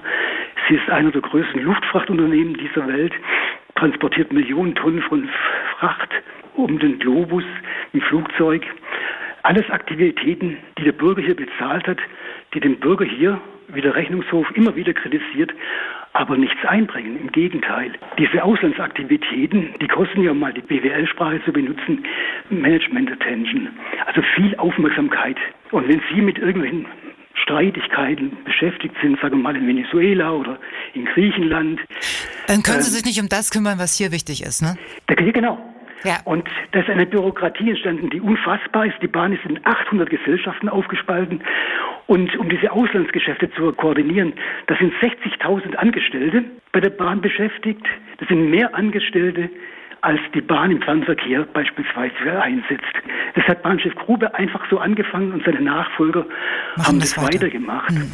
Aber jetzt versuche ich ja immer positiv zu denken. Ja. Äh, wenn ich und äh, wenn ich dann mit der Bahn fahre und mich ein bisschen mit dem Thema beschäftige, dann höre ich dann, ja, es werden Züge bestellt, es gibt jede Menge Baustellen. Ist das nicht ein gutes Zeichen? Ja, dass Züge bestellt werden, ist ein gutes Zeichen. Aber das mit den Baustellen ist eher ein, ist ein ganz, ganz schlechtes Zeichen. Denn diese Baustellen, die zeigen nur den desolaten Zustand dieser Bahn an. Diese Vollsperrungen gab es früher nicht. Da wurde unter dem sogenannten laufenden Rad repariert. Da hat es der Bürger, der Reisende gar nicht mitbekommen. Und warum geht das nicht mehr? Ein Grund liegt im Eisenbahngesetz von 1993. Das ist eine völlig verrückte Sache, dieses Gesetz. Da heißt es, dass die Bahn zuständig ist für den Erhalt ihrer Infrastruktur. Wenn aber die Infrastruktur neu gebaut werden muss, dann springt der Bund ein. Also hat die Bahn kein großes Interesse daran, ihre Strecken zu reparieren, weil das müsste sie aus eigener Tasche bezahlen. Also lässt sie die Strecken so verkommen, dass sie komplett repariert werden müssen, dass sie neu gebaut werden müssen und dann kommt das Geld vom Bund. Aber es ist noch verrückter. Die Bahn übernimmt die Planungsaufsicht der Bauarbeiten. Und für diese Planungsaufsicht bei den Bauarbeiten kriegt sie 20 bis 25 Prozent Kosten, also erstattet von den Gesamtbaukosten des Projekts. Also hat die Bahn überhaupt kein Interesse daran, A, dass billig gebaut wird und B, je teurer es wird, desto mehr Geld spült es in die Kassen der Bahn. Also dieser desolate Zustand, dass jetzt wirklich viele Strecken, also hauptsächlich die Rennstrecken, gesperrt werden, die ist zum Teil diesem Gesetz, aber auch der Unfähigkeit des Managements, das überhaupt kein großes Interesse in der Bahn hat, geschuldet. Herr Luig, jetzt sind ja die Kunden durchaus da. Ja. Und das Angebot hat ja ähm, überzeugt, erst das 9-Euro-Ticket, jetzt das 49-Euro-Ticket. Dafür muss man natürlich extrem belastbar sein im Moment. Wann, wann gibt es wieder Sitzplätze für alle? Ja, also dieses 9-Euro-Ticket und dieses 49-Euro-Ticket, das zeigt ja eher unfreiwillig, wie die Politik den Verkehr steuern könnte. Stellen Sie sich mal vor, das wäre schon vor 20, 30 Jahren hätte es diese Angebote gegeben. Wir hätten wahrscheinlich viel weniger Autos auf den Straßen. Es wäre allgemein viel besser. Das Zugfahren wäre völlig normal, so wie es beispielsweise in der, in der Schweiz normal ist. Also es gibt ja diese Bahncard oder es gibt Bahncard 100 beispielsweise. Die Bahncard 100 haben in Deutschland 45.000 Menschen. In der Schweiz gibt es etwas Ähnliches. Und wenn man die Anzahl der Schweizer Bahncard 100 Besitzer auf deutsche Verhältnisse übertragen würde, dann wären es 4,5 Millionen Menschen in Deutschland, die so eine Bahncard 100 haben. Dass nur so wenige diese Bahncard haben, zeigt ja, dass die Bahn nicht wirklich attraktiv ist. Um auf den Zustand der Schweiz zu kommen, müsste das Streckennetz hier in Deutschland und es ist ein Ding der Unmöglichkeit, schlagartig um 25.000 Kilometer verlängert werden. Die Schweiz gibt auch pro Kopf viel mehr Geld aus für ihre Bahn. Die Schweizer, die sind so stolz auf ihre Bahn wie die Deutschen auf ihre Autobahn oder auf ihre Autos. Und das ist, glaube ich, so ein bisschen das Problem. Wir sind ein Autoland. Schöne Geschichte in diesem ja. Jahr. Übrigens habe ich sehr geschmunzelt, dass die Schweiz Tabula Rasa gemacht hat und gesagt hat, alle Züge aus Deutschland enden in Basel. Ja, beziehungsweise der ja. Grund ist. Die ja, Schweiz hat keine Lust, ihre perfekten Fahrpläne durcheinander ja. zu lassen ja. durch diese durch diese Bahn. Aber ich weiß nicht, ob Sie mal in Zürich im Hauptbahnhof waren. Das ist äh, lustig zu sehen, wenn der deutsche ICE einfährt, wie verschmutzt und dreckig das Vorzeigemodell der Deutschen Bahn oft aussieht und wie akkurat sauber die Schweizer Züge sind. Das ist ja nicht nur im Äußeren so, sondern im Inneren ist es ja auch so, dass häufig Toiletten bei Bahnen defekt sind, weil sie nur noch notdürftig repariert werden, weil es keine richtigen Reparaturen gibt, weil die Reparaturintervalle gespreizt worden sind. Also schon im Äußeren zeigt sich im Grunde der traurige Zustand der Deutschen Bahn. Je länger ich mit Ihnen spreche, Herr Luig, desto ähm trauriger werden sie. ja, ich frage mich, ich frage mich echt, ob wir das Ganze noch erleben, also ob wir eine signifikante Verbesserung äh, des Bahnverkehrs in Deutschland noch erleben werden, die, die wir jetzt so, sag ich mal, ab 50 unterwegs sind. Garantiert nicht. Es wird ja gerade augenblicklich sehr viel versprochen, dass die Bahn ist halt nun klimafreundlich angeblich oder soll bei der Verkehrswende eine wichtige Rolle spielen. Bahnchef Dürr hat in den 90er Jahren versprochen, mehr Güter auf die Strecken, schönere Bahnhöfe. Die Bahnhöfe müssen Visitenkarten ihrer Städte sein, Vorbilder. Man muss mit Freude in die Stadt kommen aufgrund von diesen Bahnhöfen. Und was ist passiert? Das Gegenteil ist passiert. Er hat versprochen, Milliarden in die Bahnhöfe zu investieren. Wie sehen die Bahnhöfe vor allem auf dem Land aus? Dürr versprach mehr Güter auf der Schiene. Und was machte er 1997? Er schaffte die sogenannten Postzüge ab, die überall durch Deutschland fuhren und ersetzte sie durch 6000 LKWs. Das ist die Realität. Oder Bahnchef Grube versprach, wir investieren in den nächsten fünf Jahren, das war 2010, 41 Milliarden Euro. Und dann ein paar Jahre später versprach er, wir werden 28 Milliarden Euro in Infrastruktur stecken. Das größte Investitionsvorhaben der Bahn. Die Bahn soll toll werden. Es gibt eine unendlich lange Geschichte von Versprechungen in Sachen Bahn, aber die Realität sieht anders aus bei wissen, dieser Bahn. Wissen Sie, woran ich jetzt gerade denken ja. muss? An einen Satz von Harald Schmidt. Den fand ich immer cool. Es ist schwarzer Humor, ich weiß, aber was anderes hilft jetzt, glaube ich, nicht. Der hat mal gesagt, Optimismus ist ein akuter Mangel an Information. ja, stimmt. das ist natürlich äh, zynisch, aber äh, es trifft es wahrscheinlich. Also ich habe ja, äh, als ich mich mit der Bahn beschäftige, auch mit den Angestellten unterhalten, mit ja. vielen und habe festgestellt, dass ein Klima der Angst herrscht, dass kaum jemand seinen Namen sagen will. Das ist richtig, das ist eine geschlossene Außer quasi. Aber ich habe auch zum Beispiel mit einem Lokomotivführer mich lange unterhalten und der sagte zu mir, ich bin jetzt seit 25 Jahren bei der Bahn und in der Zeit sind so viele Bahnhöfe zerfallen, Strecken zurückgebaut, die Infrastruktur verscherbelt worden. Du stehst in einem Führerstand und siehst überall den Zerfall. Das deprimiert dich. Mit einem hat unser Bahnchef Lutz recht. Wenn du unter Depressionen leidest, kannst du nicht bei der Bahn arbeiten. Du hast das Gefühl, in einer Firma zu arbeiten, die in der Abwicklung ist. Das kann dich schon krank machen. Es nimmt dir auf jeden Fall die Freude, Lokführer zu sein. Die kommen jetzt noch halbwegs, halbwegs gut aus der Sache raus, Herr Luig. Ich will Sie so nicht gehen lassen. Ja, also ich denke, all die Auslandsgeschäfte müssen abgewickelt werden. Jetzt hat er die Bahn unter hohem Milliardenverlust das Auslandsgeschäft Arriva verkauft. Viele, viele Milliarden sind davon immer verschwunden. Wir Steuerzahler müssen es aufbringen. Ich denke, ein erster Schritt ist, dass mit diesem Management an der Spitze, Lutz Huber und Co., die seit Jahrzehnten den Schlamassel angerichtet haben, diese Täter können nicht die Retter sein. Es müssen Leute an die Spitze kommen, die etwas von Bahnfahren wirklich verstehen, von diesem hochkomplexen System, wirkliche Profis. Ich habe mich sowieso schon seit vielen Jahren gewundert, wie kommt es eigentlich, dass an der Bahn immer Leute stehen, die aus Konkurrenzunternehmen zur Bahn kommen. Dürr Autoindustrie, Medern Autoindustrie, Flugindustrie, Grube Autoindustrie, Flugindustrie, würde bei der Fußballverein Bayern München, wenn der, der Verein einen Mittelstürmer bräuchte, würde er einen holen von einem Basketballverein. Nein. ja. Nein, natürlich nicht. Aber also, so war diese Leute, die im Grunde überbezahlte Bahn-Azubis am Anfang ihrer Bahnkarriere waren, ja. die sind verantwortlich geworden für alles bei der Bahn und das ist ein Unding. Richard Lutz ist ja ein Bahner, aber das stimmt so auch nicht. Er ist zwar lange bei der Bahn gewesen, aber in was für einer Funktion? Er war Finanzkontrolleur und er hat all die Sparprogramme und all die Programme von Grube und Medon, die zur Zerstörung der Bahn geführt haben oder zur Ledierung der Bahn geführt haben, Abgenickt. hat er mitgetragen. Mhm. Bahnchef Lutz hat im letzten Jahr zwei Millionen Boni bekommen und hat ein Festgehalt von 900.000.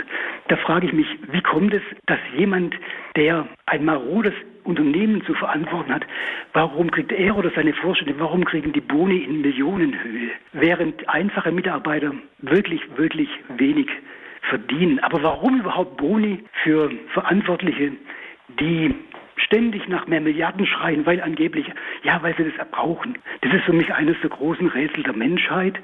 Und ich finde, ohne Auswechslung der Chefetage kann es nichts werden mit der Bahn. Und dann muss natürlich auch diese ganze Konstruktion mit acht großen Unternehmen, aus denen die Bahn besteht, die meist oft gegeneinander agieren die muss abgeschafft werden. Es muss wieder eine homogene Struktur geben und nicht dieses Zerfleddern in viele, viele Verantwortliche, in viele Gesellschaften mit einer riesigen Bürokratie. Also das ist wirklich eine Herkulesaufgabe, die Bahn zu reparieren, wieder in Schuss zu bringen, in jedem Zustand, in dem sie mal war, wirklich das beste Verkehrsmittel zu sein, Vorbild für nahezu alle Länder auf dieser Welt.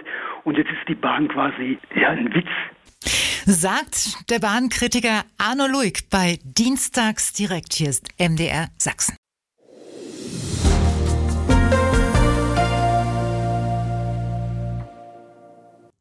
Und das war's für heute.